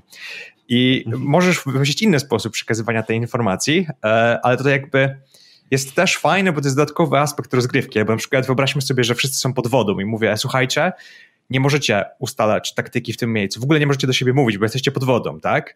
Um, więc mhm. wymyślcie, jakby normalnie było inaczej, ale ponieważ teraz jest specjalne wyzwanie, to ono jest zupełnie inaczej. E, I myślę, że to też jest ciekawy aspekt właśnie bawienie się trochę tą komunikacją, kiedy można, kiedy nie można, jak można, kiedy, kiedy, kiedy są różnice i to też może doprowadzić do ciekawych sytuacji. Tak. Y, I metagaming w walce ma jeszcze jeden aspekt, o którym warto powiedzieć, mianowicie metagaming mistrza gry. Y, w walce konkretnie. Mhm. Y, prawda, bo tutaj też trzeba dosyć uważać, kiedy się prowadzi, na, żeby nie wykorzystywać za dużo wiedzy. Ja się parę razy spotkałem rzeczywiście z potworami, które wiedzą wszystko o postaciach graczy, wiedzą kogo atakować, dlaczego atakować i tak jakby potwory też znają zasady gry. I, I to może nie być fajne. Może tak. być czasem fajne, ale ale, ale są sytuacje, w których to rzeczywiście jest denerwujące. Na przykład, kiedy walczy się z zombie albo jakimiś innymi istotami, które są głupie, yy, a wykorzystują wszelkie zagrywki taktyczne, jakie zna w tym momencie mistrz gry, prawda? Yy, czy, czy, czy mamy jakiegoś durnego ogra, który, który ledwo potrafi sklecić jedno zdanie, ale wie, żeby najpierw zaatakować tego, nie tego rycerza w tysiącej zbroi przed sobą, ale tego łotra, który jest za nim, dlatego że ten łotr ma ukradkowy atak i zada mu technicznie więcej obrażeń. Także to jest taki metagaming który jest y, niefajny, ale znowu mistrzowy metagaming w oparciu o metagaming graczy yy, może być spoko. Mhm. To jest to, o czym ty zacząłeś mówić, że yy, jeśli gracze rozmawiają ze sobą, to znaczy, że ich postacie rozmawiają ze sobą. Czyli wrogowie to słyszą, czyli wrogowie na to mogą jakby reagować. Więc to jest taki metagaming w oparciu o metagaming, prawda? Tak. Gracze metagamują i na to mistrz gry reaguje w świecie i to też potrafi być fajne, bo wtedy yy, można wprowadzać sposoby oszukania wrogów przez y, umówienie się wcześniej, że jak ja krzyknę to, to robimy coś innego i, i to też może być y, fajny sposób zagrania i tworzyć fajne sytuacje. Tak, zgadzam się. Tylko warto właśnie też zwrócić uwagę na to, bo wydaje mi się, że to jest, to jest dobra technika, ale też może być jedną z tych takich złych technik, jeżeli się tego nie powie. Na zasadzie wyobraź sobie, że przychodzę na jedno strzał i gram sobie w dedeki, ustalam taktykę, a mistrz mówi ponieważ rozmawiacie, to moi postacie dokładnie wiedzą, co robicie. I w stylu e, jakby okej, okay, ja się zgadzam, nie? Jak ustalimy, że tak gramy, to spoko, nie? Ale jeżeli mistrz gry chce robić to tylko po to, bo jest zdenerwowany, że gracze rozmawiają, to zaczyna się mm robić tak trochę dziwnie. No ale to wiadomo. No, to są... no ale to jest odwieczny problem komunikacji. Jeśli tak. są pewne rzeczy, które jak się powie za późno, to są bardzo frustrujące, ale jak się je powie przed, to jest spoko, to tak. nie ma problemu, tak? No, hmm. E, swoją drogą, to przejdźmy może do kolejnego krótkiego tematu. Ja nazwałem go hipergraniem. Ty już troszeczkę zahaczyłeś ten temat, mówiąc o tym właśnie yy, przywódcy, który mówi, tak. tak, który mówi, co ma robić. no właśnie, to jest ciekawy problem metagamowania na zasadzie, że jest jakiś gracz, który tak dobrze poznał grę, w którą gra, że stara się ją złamać i stara się grać jakby troszeczkę wbrew zasadom. I teraz tak, to nie jest granie wbrew zasadom, tylko po prostu zaczyna obliczać szanse na trafienie. Zaczyna, ma na przykład tabelkę każdego zaklęcia i mówi, jakie są szanse, że ktoś trafi lub nie. I zaczyna prowadzić jakieś takie dokładne statystyki i wyliczenia. Coś, czego jakby standardowy człowiek nie zrobi. Um, i ale on ma wszystko wyliczone, więc zaczyna mówić dokładnie, co należy zrobić i opiera wszystko względnie odnośnie matematycznych obliczeń, czy na przykład um, wprowadza jakąś specjalną, specjalną taktykę, która troszeczkę zaczyna, bo na przykład rozkminił, że najle, najlepszy sposób w danym systemie na, na zdawanie obrażeń to jest na przykład robienie tego, tego i tego i zaczyna trochę przez to łamać grę. To jest taki power gaming, tylko to jest też właśnie takie mhm. dodatkowe jakby staranie się złamanie gry w oparciu o jakieś tam malutkie błędy czy problemy. I wydaje mi się, że tak, że to może nie być problemem, kiedy wszyscy tak grają, nie? kiedy mamy całą drużynę czterech graczy mistrza gry i wszyscy mają tabelkę i zaczynają obczajać, co jest najbardziej optymalne i to może być fajne, ale jeżeli mamy właśnie jednego gracza, który łamie tą rozgrywkę, a wszyscy inni tego nie robią, to może doprowadzić to do frustracji. I to też jest taka rzecz, która jakby no, no tego też nie da się chyba z tym poradzić i ja właśnie wrzucam to do takiego worka, takiego innego metagamingu, no bo ktoś gra w inną grę trochę, nie? Bo on zaczyna, wszyscy inni grają mhm. w grę na luzie, a on stwierdza, nie, muszę wykminić najlepszy sposób wygrywania zawsze. Tak, tak. Yy, I to potrafią być bardzo problematyczne osoby, zwłaszcza jeśli się yy, połączy kilka to zachowanie z kilkoma innymi cechami charakteru. E, na przykład mam, mam takiego znajomego gracza, który e, nie tylko właśnie jest takim, takim hipergraczem, że wszystko chce wyliczyć, wszystko chce wiedzieć, ale jeszcze bardzo nie lubi przegrywać. I, e, no i zdarzały się sytuacje rzeczywiście, że to było, e, powodowało, nie powiem, że kłótnie, ale ostre dyskusje przy stole na temat tego, jak ktoś powinien grać, bo przez to, że on nie jest tak super dokładny i matematyczny, to przegrywamy. Mhm, no. E, to też jest właśnie ciekawe, że to też jest problemem trochę ekipy, w której jesteś, bo jeżeli właśnie mhm. okazałoby się, że może ten sam gracz, znaczy, chociaż tutaj można byłoby powiedzieć, że może jeśli on tak bardzo lubi wygrywać, może miałby z tym problem. Nie chcę go tutaj oczywiście analizować, ale może się okazać, że w grupie właśnie czterech doświadczonych dedekowców, którzy siedzą i w ogóle rozkminiają buildy na stronach od buildów i siadają zawsze z najlepszym buildem, to on jakby się odnajdzie super i będą będzie im się wszystkim fajnie grało, ale jeśli wejdzie do grupy właśnie takich, nazwijmy to um, tutaj powiem casual gamers, ale w zasadzie chodzi mi o to, że wiesz, jakby mhm. osoby, które stwierdziły, o kurczę, ta postać, znaczy ten, ta rasa ma, y, ma ogon, chcę grać tą rasą, bo ma ogon, a nie dlatego, że na przykład rzuca Eldritch Blast czy cokolwiek. Um, więc no, może się tam bawić źle, bo na przykład patrzy na tą postać i powie, Jezu, dlaczego ty to robisz? A jakby gra dalej będzie dziać się do przodu w stylu mhm. myślę, że na przykład kiedyś to był większy problem. Um, w ogóle piątka dedeków wydaje mi się, że trochę poradziła sobie z tym, starając się uśrednić najlepsze wybory z najgorszymi wyborami, tak że one dalej są ok. Stylu kiedyś w, mhm. w jakiś, albo w Pathfinderze to może być problem, że ktoś wybiera beznadziejny wybór i to jest naprawdę odstaje od najlepszego wyboru tak straszliwie. Um, więc to też jest ciekawy problem, jakby w jaką grę gramy. Tak, ale to jest właśnie problem y, pierwszych ustaleń, czyli problem tego, co, co, na co się dogadamy, co ustalimy, że w co my w ogóle będziemy grać, więc, y, więc to trochę wychodzi już poza nasz dzisiejszy temat, czyli poza kanał Meta. Tak, tak. Y, ale, ale tak, to, to są problemy, z którymi zawsze się gracze i, i drużyny barykają i to są problemy, które trzeba załatwiać. Im wcześniej, tym lepiej. Niech żyje sesja zero, jeśli jest super, to tak. pozwala wyłapać przynajmniej część z tych problemów. To prawda.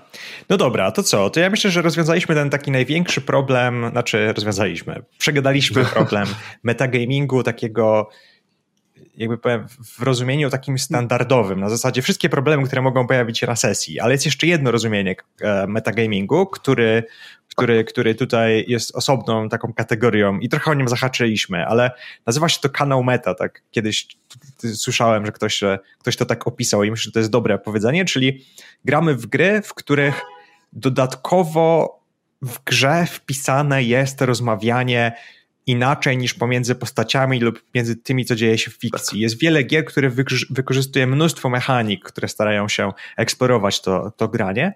I bardzo często są to gry takie, które mają, dają dużo e, wpływu na narrację, e, czyli, no nie wiem, jakiś Blades in the Dark, czy, czy, czy jakieś gry, które mają jakieś magiczne kostki, które pozwalają robić dodatkowe wyniki. I no, um, no jest to coś, co, co, co tutaj jest e, problematyczne na tyle, że są ludzie, którzy bardzo lubią te rozwiązania, a są ludzie, którzy ich nienawidzą. no, i, no i właśnie, no i zastanówmy się troszeczkę nad tym. Jestem, jestem ciekawy, co myślisz. Znaczy tak, ja myślę, że yy, po tylu latach istnienia RPGów one troszeczkę się zaczęły rozgałęziać na e, różne gry z różnym stylem i wszystkie mają swoje miejsce, prawda? Mhm. Więc nie powiem, że któryś styl grania jest lepszy, któryś styl grania jest gorszy. E, są rzeczywiście, jest coraz bardziej popularny nurt tworzenia gier z mechanikami, które wykorzystują te kanały meta, e, czyli w których jest jakaś dyskusja ponad postaciami i rozmawiamy na temat stawek, rozmawiamy na temat potencjalnych wyników, tego do czego test może doprowadzić, czy do tego, do czego my chcemy, żeby żeby test doprowadził. Mhm. Są przecież też gry, które wręcz mówią, że jeśli wygrywasz test, to ty wygrywasz prawo do opisu i przejmujesz rolę mistrza gry i to ty wtedy mówisz. I to są takie narzędzia, które aż zachęcają do rozmowy y, nie w in charakter, nie w postaci, tylko rozmowy pomiędzy graczami i ustaleniu wspólnie jak to potoczyć ma się fabuła tej gry, mhm. co my tak naprawdę chcemy tą grą osiągnąć. I to jest po prostu trochę inny rodzaj RPGowania. I, i, I tutaj ten metagaming jest wpisany w tą grę, wykorzystuje ją i, i jest super. Dla, dla tych gier jest czymś doskonałym, czymś potrzebnym i czymś, co te gry tworzy. Mhm. I pozwala spojrzeć na RPG z zupełnie innej strony. Pozwala być nie tylko odbiorcą, nie tylko aktorem w, w, w grze, w scenariuszu prowadzonym przez mistrza gry, tak naprawdę, ale tutaj mamy bardzo dużą wpływ na, bardzo duży wpływ na fabułę i to też z punktu yy, właśnie też wchodzimy w rolę mistrza gry w wielu momentach. Zgadzam się. Um, ja, ja, ja, zastanawiam się, bo teraz tak, trzeba by troszeczkę dojść do tego, bo jakby pytanie naszego podcastu było, um, czy to jest e, naprawdę coś złego i, i tak dalej. I teraz, no oczywiście odpowiedział tutaj nie, jak odpowiedziałeś, ale może być pytanie, dlaczego niektórzy ludzie tego aż tak bardzo nienawidzą. I wydaje mi się, że znaczy to jest wielopoziomowy, wielopoziomowa odpowiedź, um, mhm. ale ja czasami wracam do takiego artykuł Aleksandriana, który zaczyna patrzeć na gry, e, jakby jaka jest różnica pomiędzy story games a role-playing games. I oczywiście to nie jest idealne rozgraniczenie tych rzeczy, ale on tam z, z, e, mówi, że jeżeli jest, jeżeli są mechaniki, których nie da się wytłumaczyć od strony postaci, to w tym momencie to przechodzi na stronę bardziej story games i to jest inne doświadczenie. Czyli, żeby dać przykład, e, który mhm. bardzo często daję, jeżeli jestem czarodziejem i rzucam kulę ognistą, która jest najpotężniejszym czarem bojowym w Dungeons and Dragons, to ja rzucając kulę ognia robię dokładnie to samo, co moja postać, bo moja postać też wie, że kula ognia jest potężną, um, potężną, e, potężnym zaklęciem i moje rozumienie mechaniki łączy się z rozumieniem mojej postaci, czyli jakby dalej robię decyzję mechaniczną, ale moja postać też robiłaby tą decyzję, ponieważ wie, czym jest kula ognia. E, oczywiście nie wie, że rzuca kaszustkami, ale wie, że, że jest to jeden z potężniejszych czarów. Za to mechaniki, które mm, tak, tak nie robią, czyli to są mechaniki, które mają tylko i wyłącznie sens poza fikcją, czyli wyobraźmy sobie użycie fate pointów, tak? Moja postać nie wie, że ma tylko trzy razy może użyć um, swojego aspektu, a potem już nie. No i teraz podejmuje decyzję nie z perspektywy mojej postaci, tylko z perspektywy jakby czegoś innego. Wiem, że mam trzy punkty i zastanawiam się, kiedy opłaca mi się to zrobić. No bo moja postać nie wie, że może zrobić to tylko trzy razy. I wydaje mi się, że wiele osób właśnie nie lubi mechanik, które działają na takim metapoziomie, czyli że właśnie muszą podejmować decyzje nie jako swoja postać, tylko muszą podejmować decyzje z jakiegoś mhm. innego um, z innej rzeczy. I teraz tak, żeby, żeby to troszeczkę rozgraniczyć, bo są gry, które właśnie mówią, nie, nie, tak masz robić, ale są gry, które starają się mieszać te rzeczy. Właśnie Fate jest tutaj dobrym przykładem, bo Fate czasami mhm. mówi, nie, nie, ja jestem grą e, RPG, ale czasami mówi, właściwie to czasami to nie jestem grą RPG, bo mamy wpływ na, na, na opowieść. E, niektóre gry w, w ogóle jakby odrzucają to i mówią, prawie zawsze masz e, wpływ na opowieść, albo masz wpływ na opowieść tylko wtedy, kiedy ma to sens. Um, I przykładem będzie tutaj Devil's Bargain z Place in the Dark, czyli no mhm. tutaj jakby od razu, kiedy mówimy o Devil's Bargain, mamy zupełnie inną rozmowę, bo to nie jest wykorzystywanie jakichś punktów, tylko to jest zaczynamy w tym momencie zaczynamy dyskusję z mistrzem gry. Um, I to też jest trochę, to jakby działa trochę inaczej. Ja, ja widzę tutaj rozgraniczenie, może niektórzy nie będą widzieć, ale wydaje mi się, że to może być to, że są ludzie, którzy, którym to nie przeszkadza, ale są ludzie, którzy jednak wolą podejmować decyzje tak, jak ich postać by podjęła. Tak. I ja tu widzę też jeszcze jedną, e, jeden aspekt takiego, mm, takiego grania, zwłaszcza w systemach, które, tak jak powiedziałeś, mieszają te dwa, dwa style. Że w tym momencie y, gracze, którzy na przykład bardzo lubią wczuwać się w postać, to y, nakazanie im myślenia jako gracz wybija ich z tej imersji, tej, tej, tego wczucia się, prawda? Mhm. Że oni już w tym momencie mówią jako postać, wczuwają się, zmieniają głos, bawią się odrobinę aktorsko i nagle muszą z tego zrezygnować i zacząć dyskutować na temat tego, jak użyć punktu szczęścia czy czegoś, żeby zmienić jakiś efekt, czy wprowadzić jakąś dodatkową narrację w świecie. I, e, i to rzeczywiście bardzo wytrąca z rytmu po prostu. I sporo graczy jest, którzy tego po prostu nie lubią. E, kolejnym aspektem, którym trzeba pamiętać w grach takich właśnie mieszających, jest ta dyskusja, ta rozmowa nad stołem. Dla wielu graczy lub mistrzów gry, ja jestem na przykład taką osobą, e, to wydłuża grę często niepotrzebnie. I ja dlatego nie, wielu takich mechanizmów nie lubię, dlatego że w tym momencie czuję się, że jest gra stop i zaczynamy dyskutować na temat gry w trakcie gry. I, yy, i, I za każdym razem, kiedy używamy takiego mechanizmu, gra nam się yy, rozciąga w tych miejscach. Przestaje być skoncentrowana, przestajemy mieć to takie taki RPGowe w, ten feeling, mhm. prawda, sesji i odgrywania postaci i, i, przebywania w tym świecie, tylko w tych miejscach jest to rozciągnięte i jest rozciągnięte na nadmierne używanie właśnie mechaniki i dyskusja na ten temat. Tak, tak, rozumiem. No, ja, ja też mam problem często z takimi mechanikami, które mówią, no tutaj masz pięć podejść i teraz wytłumacz w jaki sposób używasz tego podejścia, potem jest dyskusja, nie, to w sumie trochę nie pasuje, no to ja używam innego taga, o, to ja używam to, ale nie, to nie będzie działać i nagle z jednej, z jednej akcji mamy 15 minut, żeby ją rozwiązać i w sumie w fikcji zmieniło się tyle samo, gdybyśmy tego nie robili. Um, tak. A najgorsze jest, jeśli to pięć podejść mistrz gry wstawił, żeby to było jakieś budowanie napięcia, prawda? Że u, za chwilę utoniecie, bo wylewa się woda w tej pułapce i teraz jak się z niej wydostajecie? Ale to napięcie znika, dlatego że właśnie wszyscy dyskutują, rozmowa jest i tak dalej, to, to nie ma w tym momencie żadnego takiego. Hmm,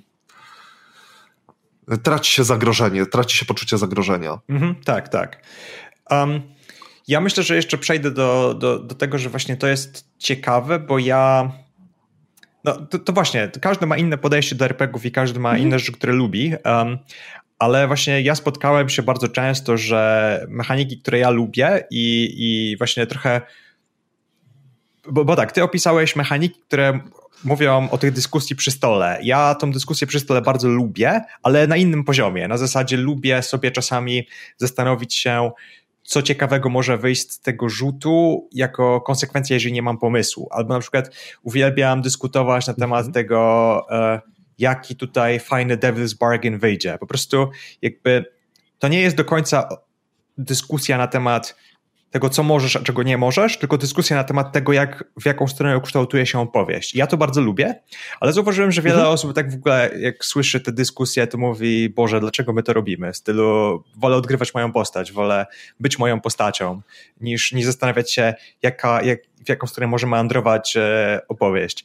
I wydaje mi się, że, że właśnie wiele osób, które tego nie lubi, będzie też właśnie patrzeć na to, na, na, graczy, którzy to lubią na zasadzie, dlaczego wy to robicie? To wydłuża mi rozgrywkę, jakby to jest bez sensu. Chcę grać moją postać, chcę mieć fajne interakcje, a to, że wy teraz ustalacie, co ciekawego się stanie w przyszłości, to w ogóle ja nie muszę tego robić. To nie o to chodzi. Um, tak. Ale to jest, to jest właśnie ten jeden e, z aspektów gier takich, które wykorzystują kanał meta. To jest takie wspólne ustalanie, yy, ustalanie fabuły. Wspólnie ustalanie tego, jak działania postaci mają, będą miały wpływ na fabułę. Mhm. I gracze bardziej przyzwyczajeni do mocno takiego właśnie tradycyjnego stylu grania yy, chcą, żeby ich działania oczywiście miały wpływ na fabułę, ale żeby oni nie wiedzieli, jaki ten wpływ będzie. Oni coś robią i mistrz gry im odpowiada, jak, co, czym to się zakończy. Mhm. A tutaj wchodzimy właśnie w ten kanał mocno meta, e, my coś robimy i my proponujemy, jakie to będzie miało dalej działanie na fabułę, co się przez to wydarzy. My rozmawiamy na ten temat i mistrz gry z tego e, czerpie albo wręcz automatycznie wykorzystuje, prawda? Tak, tak. I, I to jest e, to jest ta zmiana według mnie podejścia do RPGowania, która sprawia, że jest cała rzesza graczy, która tego nie znosi, mhm. bo oni czegoś innego zupełnie oczekują od RPGa i kiedy trafiają na to, to czują się tym zaskoczeni. Tak, zgadzam się. Ale ale nawet jak się za tym nie przepada, to według mnie raz na jakiś czas zagrać w tą kampanię, żeby poczuć inaczej, żeby spróbować innego podejścia do RPGowania, otworzyć troszkę, trochę swój umysł, to jest ekstra sprawa. Mhm. A też warto powiedzieć, że w tych, w tych, właśnie w tej grze są różne granice. Ja często właśnie staram się rozmawiać z graczami i pytać się ich o to, gdzie leży ich granica, bo tutaj pamiętam, że kiedyś sobie rozmawialiśmy na temat zadawania pytań. To jest technika, która jest znana w, z gier PPTA i tam jest długa dyskusja na temat tego, kiedy można zadawać te pytania, kiedy to już jest za dużo i tak dalej. No ale rozmawialiśmy tutaj um, na temat tego, e, czy jeżeli zapytam cię, znaczy, jeżeli um, twoja postać wchodzi do baru i mówię, mhm. zadam pytanie tobie jako graczowi, ej słuchaj, kto siedzi w barze, z kim zadarłeś? No to wiem, że są gracze i pamiętam, że też jak z tobą rozmawiałem, są gracze, którzy stwierdzą, no nie, no jakby to, to jest to jest rola mistrza gry, żeby to wymyślić. To nie jest moja rola, żeby wymyślać ci fabułę, tak? Um, a są gracze, którzy będą to lubić, za to wydaje mi się, że w zależności od tego, jakie pytania się zajmuje, e, zadaje, to też może działać. Czyli na przykład, jeżeli ja powiem, wchodzisz do baru i rozmawiasz z jakimś, e, jakimś ziomkiem i zadam pytanie, co zdradza w jego zachowaniu, czy co ty widzisz w jego zachowaniu, że zdradza, że on jest zdenerwowany. I w tym momencie gracz może powiedzieć, no wydaje mi się, że jego oko tak trochę czasami zaczyna drgać. I to może być rzecz, która na przykład nie lubię zadawania pytań jako gracz, ale jak zada, zada, zada, mi się takie pytanie, to już pasuje mi. Więc też mhm. istnieje, każdy ma jakąś taką, każdy ma jakiś taki, taką wrażliwość na to, że niektórzy powiedzą, tak. spoko, ja ci wymyślę fabułę i rzeczy od razu, a są gracze, którzy mówią, nie, nie, nie, ja wolę się wczuć w moją postać, ale czasami mogę odpowiedzieć na niektóre z tych pytań. Mhm. A takie współtworzenie fabuły, o którym mówisz, prawda, że przychodzisz i kto to jest, opowiedz mi, co to, kim jest ta postać, e, wiąże się według mnie z jeszcze jednym ryzykiem, bo w momencie, kiedy mistrz gry jest odpowiedzialny za tworzenie fabuły, e, no to wiemy, że jakby ona w miarę będzie na podobnym e, poziomie Nie mówię tutaj już o jakości, ale na przykład y, y, jeśli gramy w horror, to on będzie utrzymywał poziom horroru, jeśli to będzie komedia, to to zawsze będzie komedia, że to będzie y, cały czas podobny styl mhm. prowadzenia, podobny styl przygody, podobne wątki będą poruszane, to będzie wszystko w miarę powinno trzymać się kupy. Ale kiedy oddajemy fabułę innym graczom, to, to nie możemy przewidzieć, jakie wątki oni będą chcieli wprowadzić A. do gry, które mogą absolutnie zmienić postrzeganie całej przygody. I dlatego w te gry Story Games trzeba według mnie mocno wiedzieć, z kim się gra. Mhm. I e, dla mnie tutaj taką grą, która najczęściej na to cierpiała, jest Fiasko. E, gra, którą bardzo lubię, ale w, która jest strasznie podatna na ten problem, że jeśli w drużynie, w grupie, która gra Fiasko, jest jedna osoba, która ma zupełnie inne podejście do gry, to potrafi zepsuć wszystkim innym, e, innym zabawę. Y, tutaj nawet nie będę przykładów dawał, bo już kiedyś o nich tam mówiłem na innym podcaście, ale, e, ale to jest to właśnie wspólne ustalenie fabuły sprawia, że jesteśmy wspólnie za nim odpowiedzialni. Co za tym idzie, jeśli ktoś jest, kto mhm świadomie nawet chce sabotować, albo nieświadomie ją sabotuje z racji innego zupełnie poczucia tego, co jest fajne, a co nie, yy, może sprawić, że ta gra nam po prostu nie będzie pasować. Tak, właśnie tutaj też możemy mówić o jakimś takim meta, metagamingu, że właśnie gramy mhm.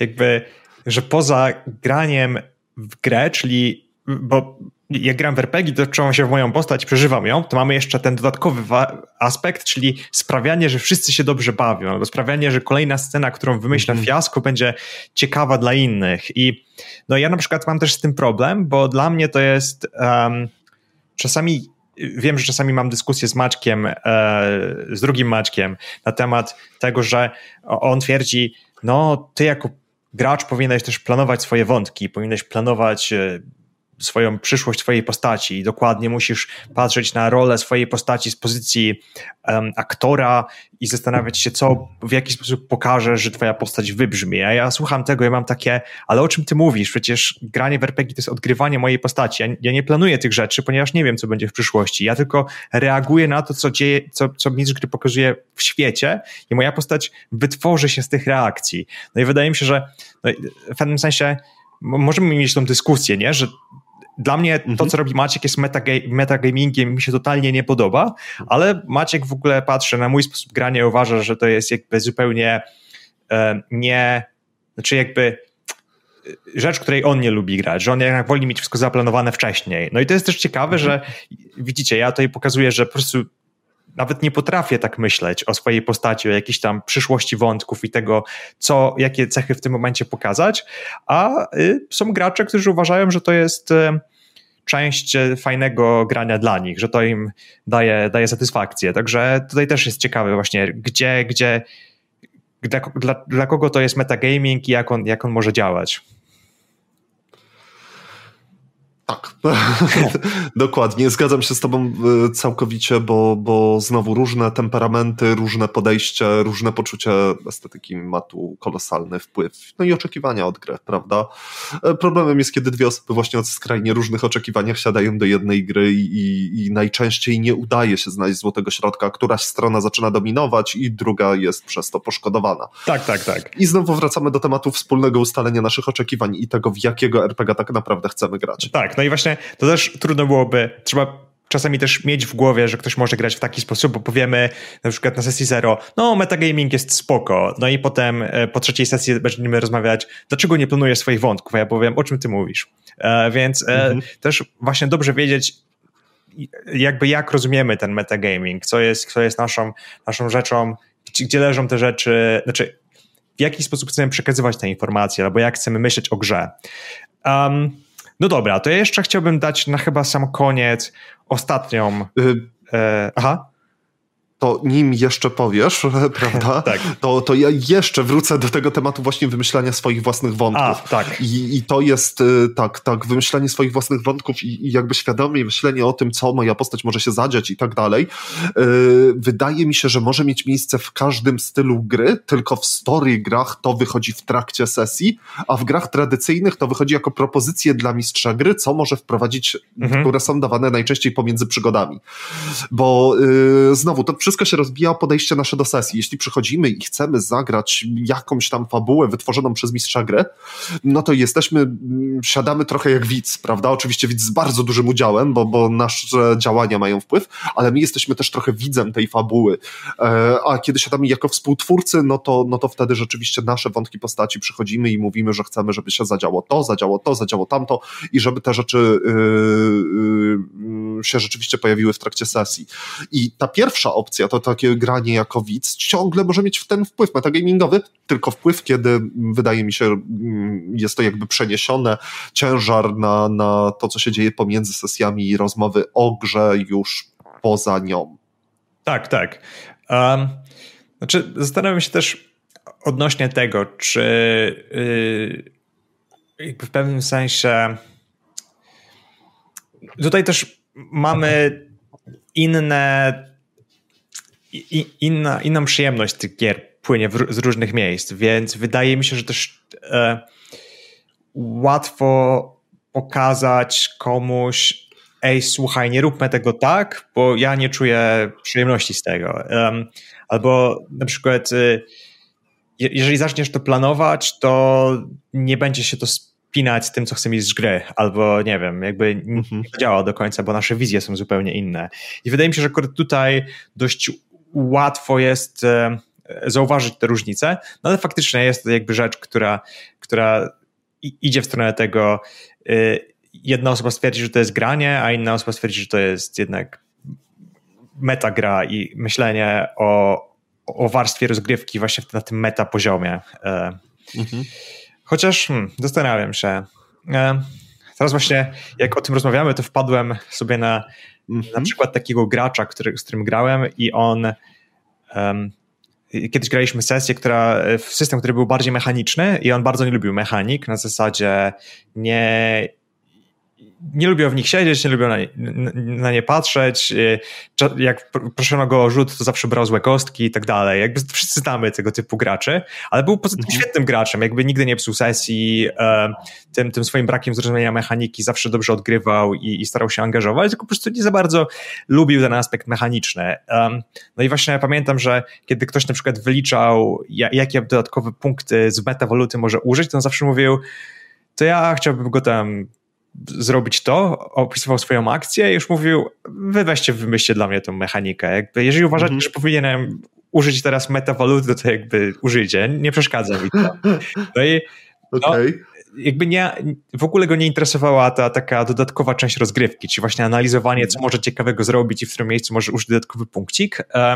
No i wiadomo, no tutaj dobraliśmy złego gracza do złego systemu. No ale to jest też właśnie ciekawe, że są gracze, którzy stwierdzają, dobra, totalnie nie obchodzi mnie ten aspekt y, planszówkowy y, RPGów i mechaniczny, bo nie chcę z niego korzystać.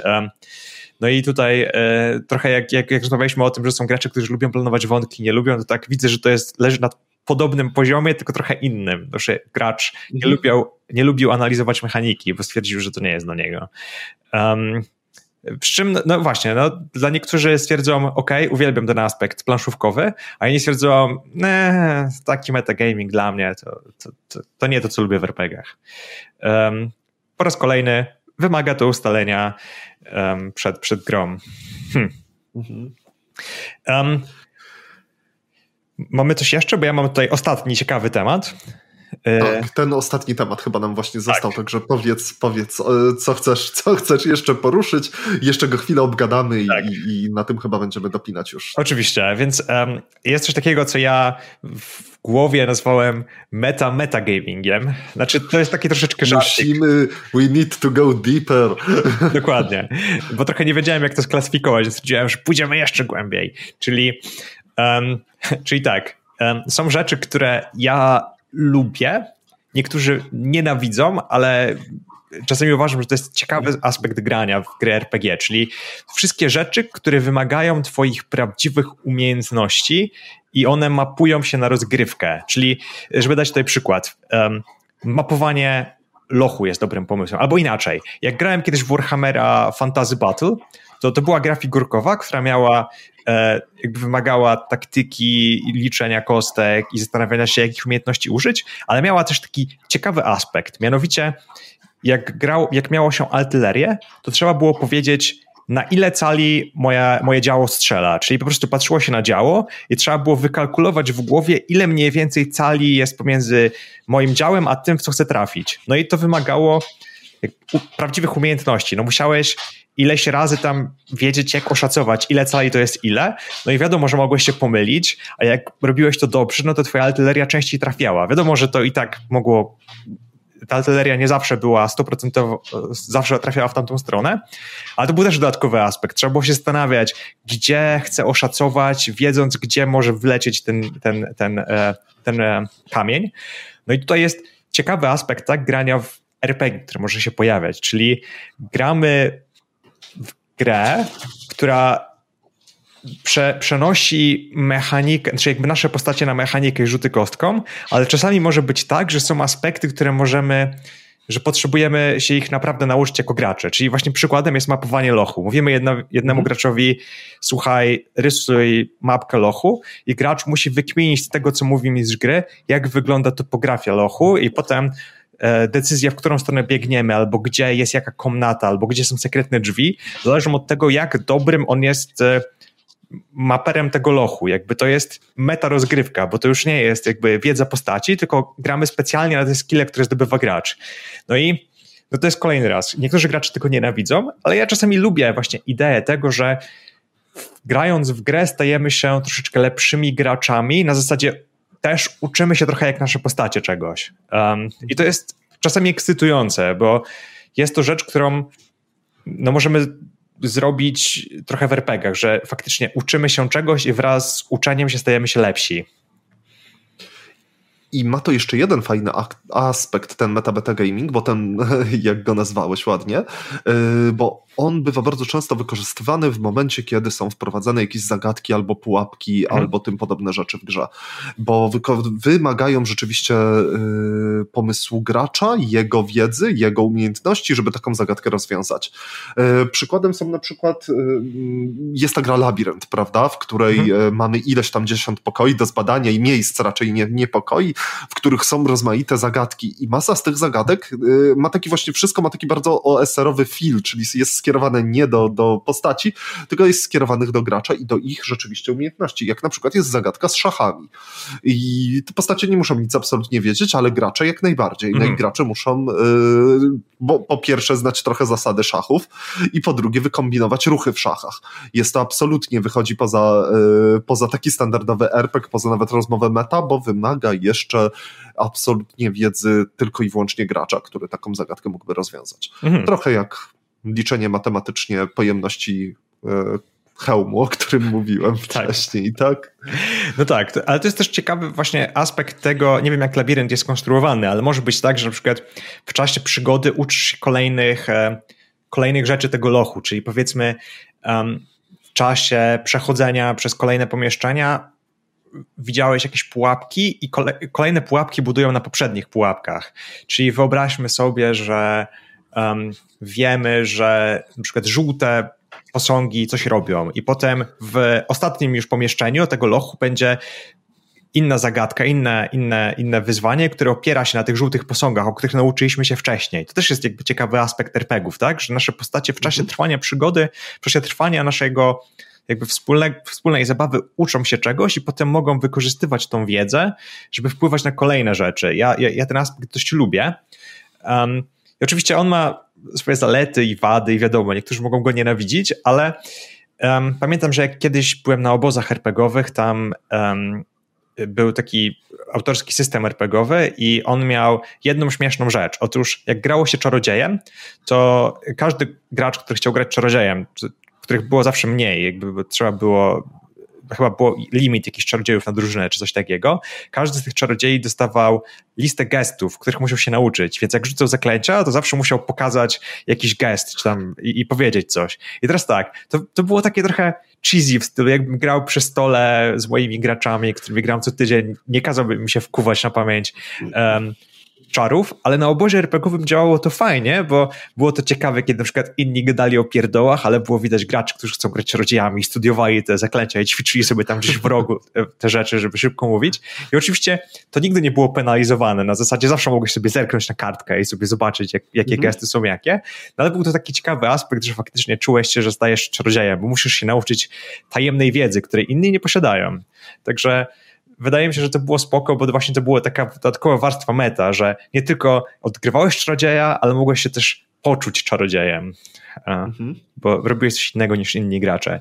Ja te aspekty lubię, ale faktycznie trzeba troszeczkę być uważnym. Niemniej, no jest to rzecz, która często jest niewykorzystywana w RPGach. Na zasadzie rzadko widzę jakieś takie rozmowy na temat Chociaż w przestrzeni OSR-owej się często o tym mówi. Mówi się w, o, w przestrzeni OSR-owej o tym, że dobry loch OSR-owy, czy tam do, dobra przygoda OSR-owa działa tak, że gracze idą do miejsca, które jest obce, które, ale które ma działające wewnątrz zasady. I w czasie trwania przygody mhm. gracze uczą się, jakie zasady panują w danym miejscu, żeby móc potem poruszać się po nich. Że jakby jest to część też jakiegoś takiego części dobrych OSR-owych przygód, że gracze w czasie przygody zdobywają jakieś zrozumienie tego. I wydaje mi się, że to jest ciekawy aspekt, który, na który warto zwrócić uwagę.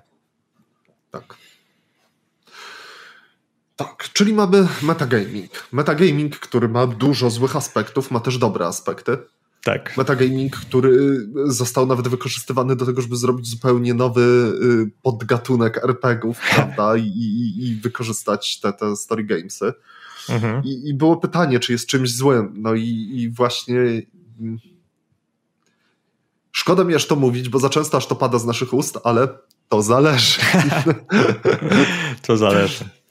Tak, bo, bo wszystko jest tutaj zmienne i metagaming potrafi zepsuć grę, bardzo potrafi zepsuć grę. Potrafi sprawić, że będziemy, wyjdziemy z sesji okropnie niezadowoleni, ale też potrafi być narzędziem, które służy do budowania dobrych sesji w odpowiednich grach do tego. Mhm. Więc y, jak zawsze rozmowa przed sesją, wspólne oczekiwania i, i, i, y, i wspólne podejście i ustalenie tego, jakiego RPG chcemy grać, chyba rozwiąże wiele z problemów metagamingowych. Tak, tak. I też wydaje mi się, że też taka wrażliwość, czyli tutaj wrócę do tego przykładu kolegi, który nie potrafi, znaczy nie bawią go mechaniczne rozkminy, no to nie jest tak, że ktoś, kto powie, ej słuchajcie, ja tego nie lubię, od razu można go tam nienawidzić, powiedzieć, ty psujesz RPG czy coś tam, albo w drugą stronę, że ktoś, kto lubi rozkminy mechaniczne i metagamingową walutę jest gorszym mhm. graczem. No to też są systemy, które będą trafiać do was, są systemy, których do was nie będą trafiać i no właśnie, y, też zrozumienie tego, że każdy może inaczej w te, w te systemy grać, też jest ważną częścią grania. Tak.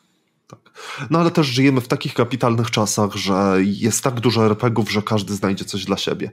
E, nie jest to rok 95, nie, nie mamy dostępnego tylko Warhammera i kryształów czasu, więc, więc mamy teraz duży wybór i możemy znaleźć grę, która będzie nam po prostu odpowiadać. Tak, tak, dokładnie. No to tyle. Dzięki za, za nagrywanie o metagamingu i jakbyście mieli jakieś pytania, to wiadomo, wejdźcie do naszego Discorda, link jest e, w filmiku. Jeżeli wam się podobało, to zalajkujcie, szerujcie. Nie Dzwoneczki. Wiem, daj, dokładnie, dajcie nam subskrypcję i tak dalej. A my chcielibyśmy podziękować naszemu patronowi, ponieważ mamy Patronite'a, możecie też nas wspierać, do czego was zachęcam i każdy z tych materiałów jest e, jakby dziękujemy nas, naszym patronom, którzy nas wspierają. Tym razem jest to Ifryt po raz kolejny. Dzięki Ifryt, że jesteś. E, zajrzyjcie na bloga Ifryta, miasto ze, ze Spiżu. Um, I no, tyle. Dzięki za dzisiaj i do usłyszenia. Dzięki wielkie. Trzymajcie się. Cześć. Cześć.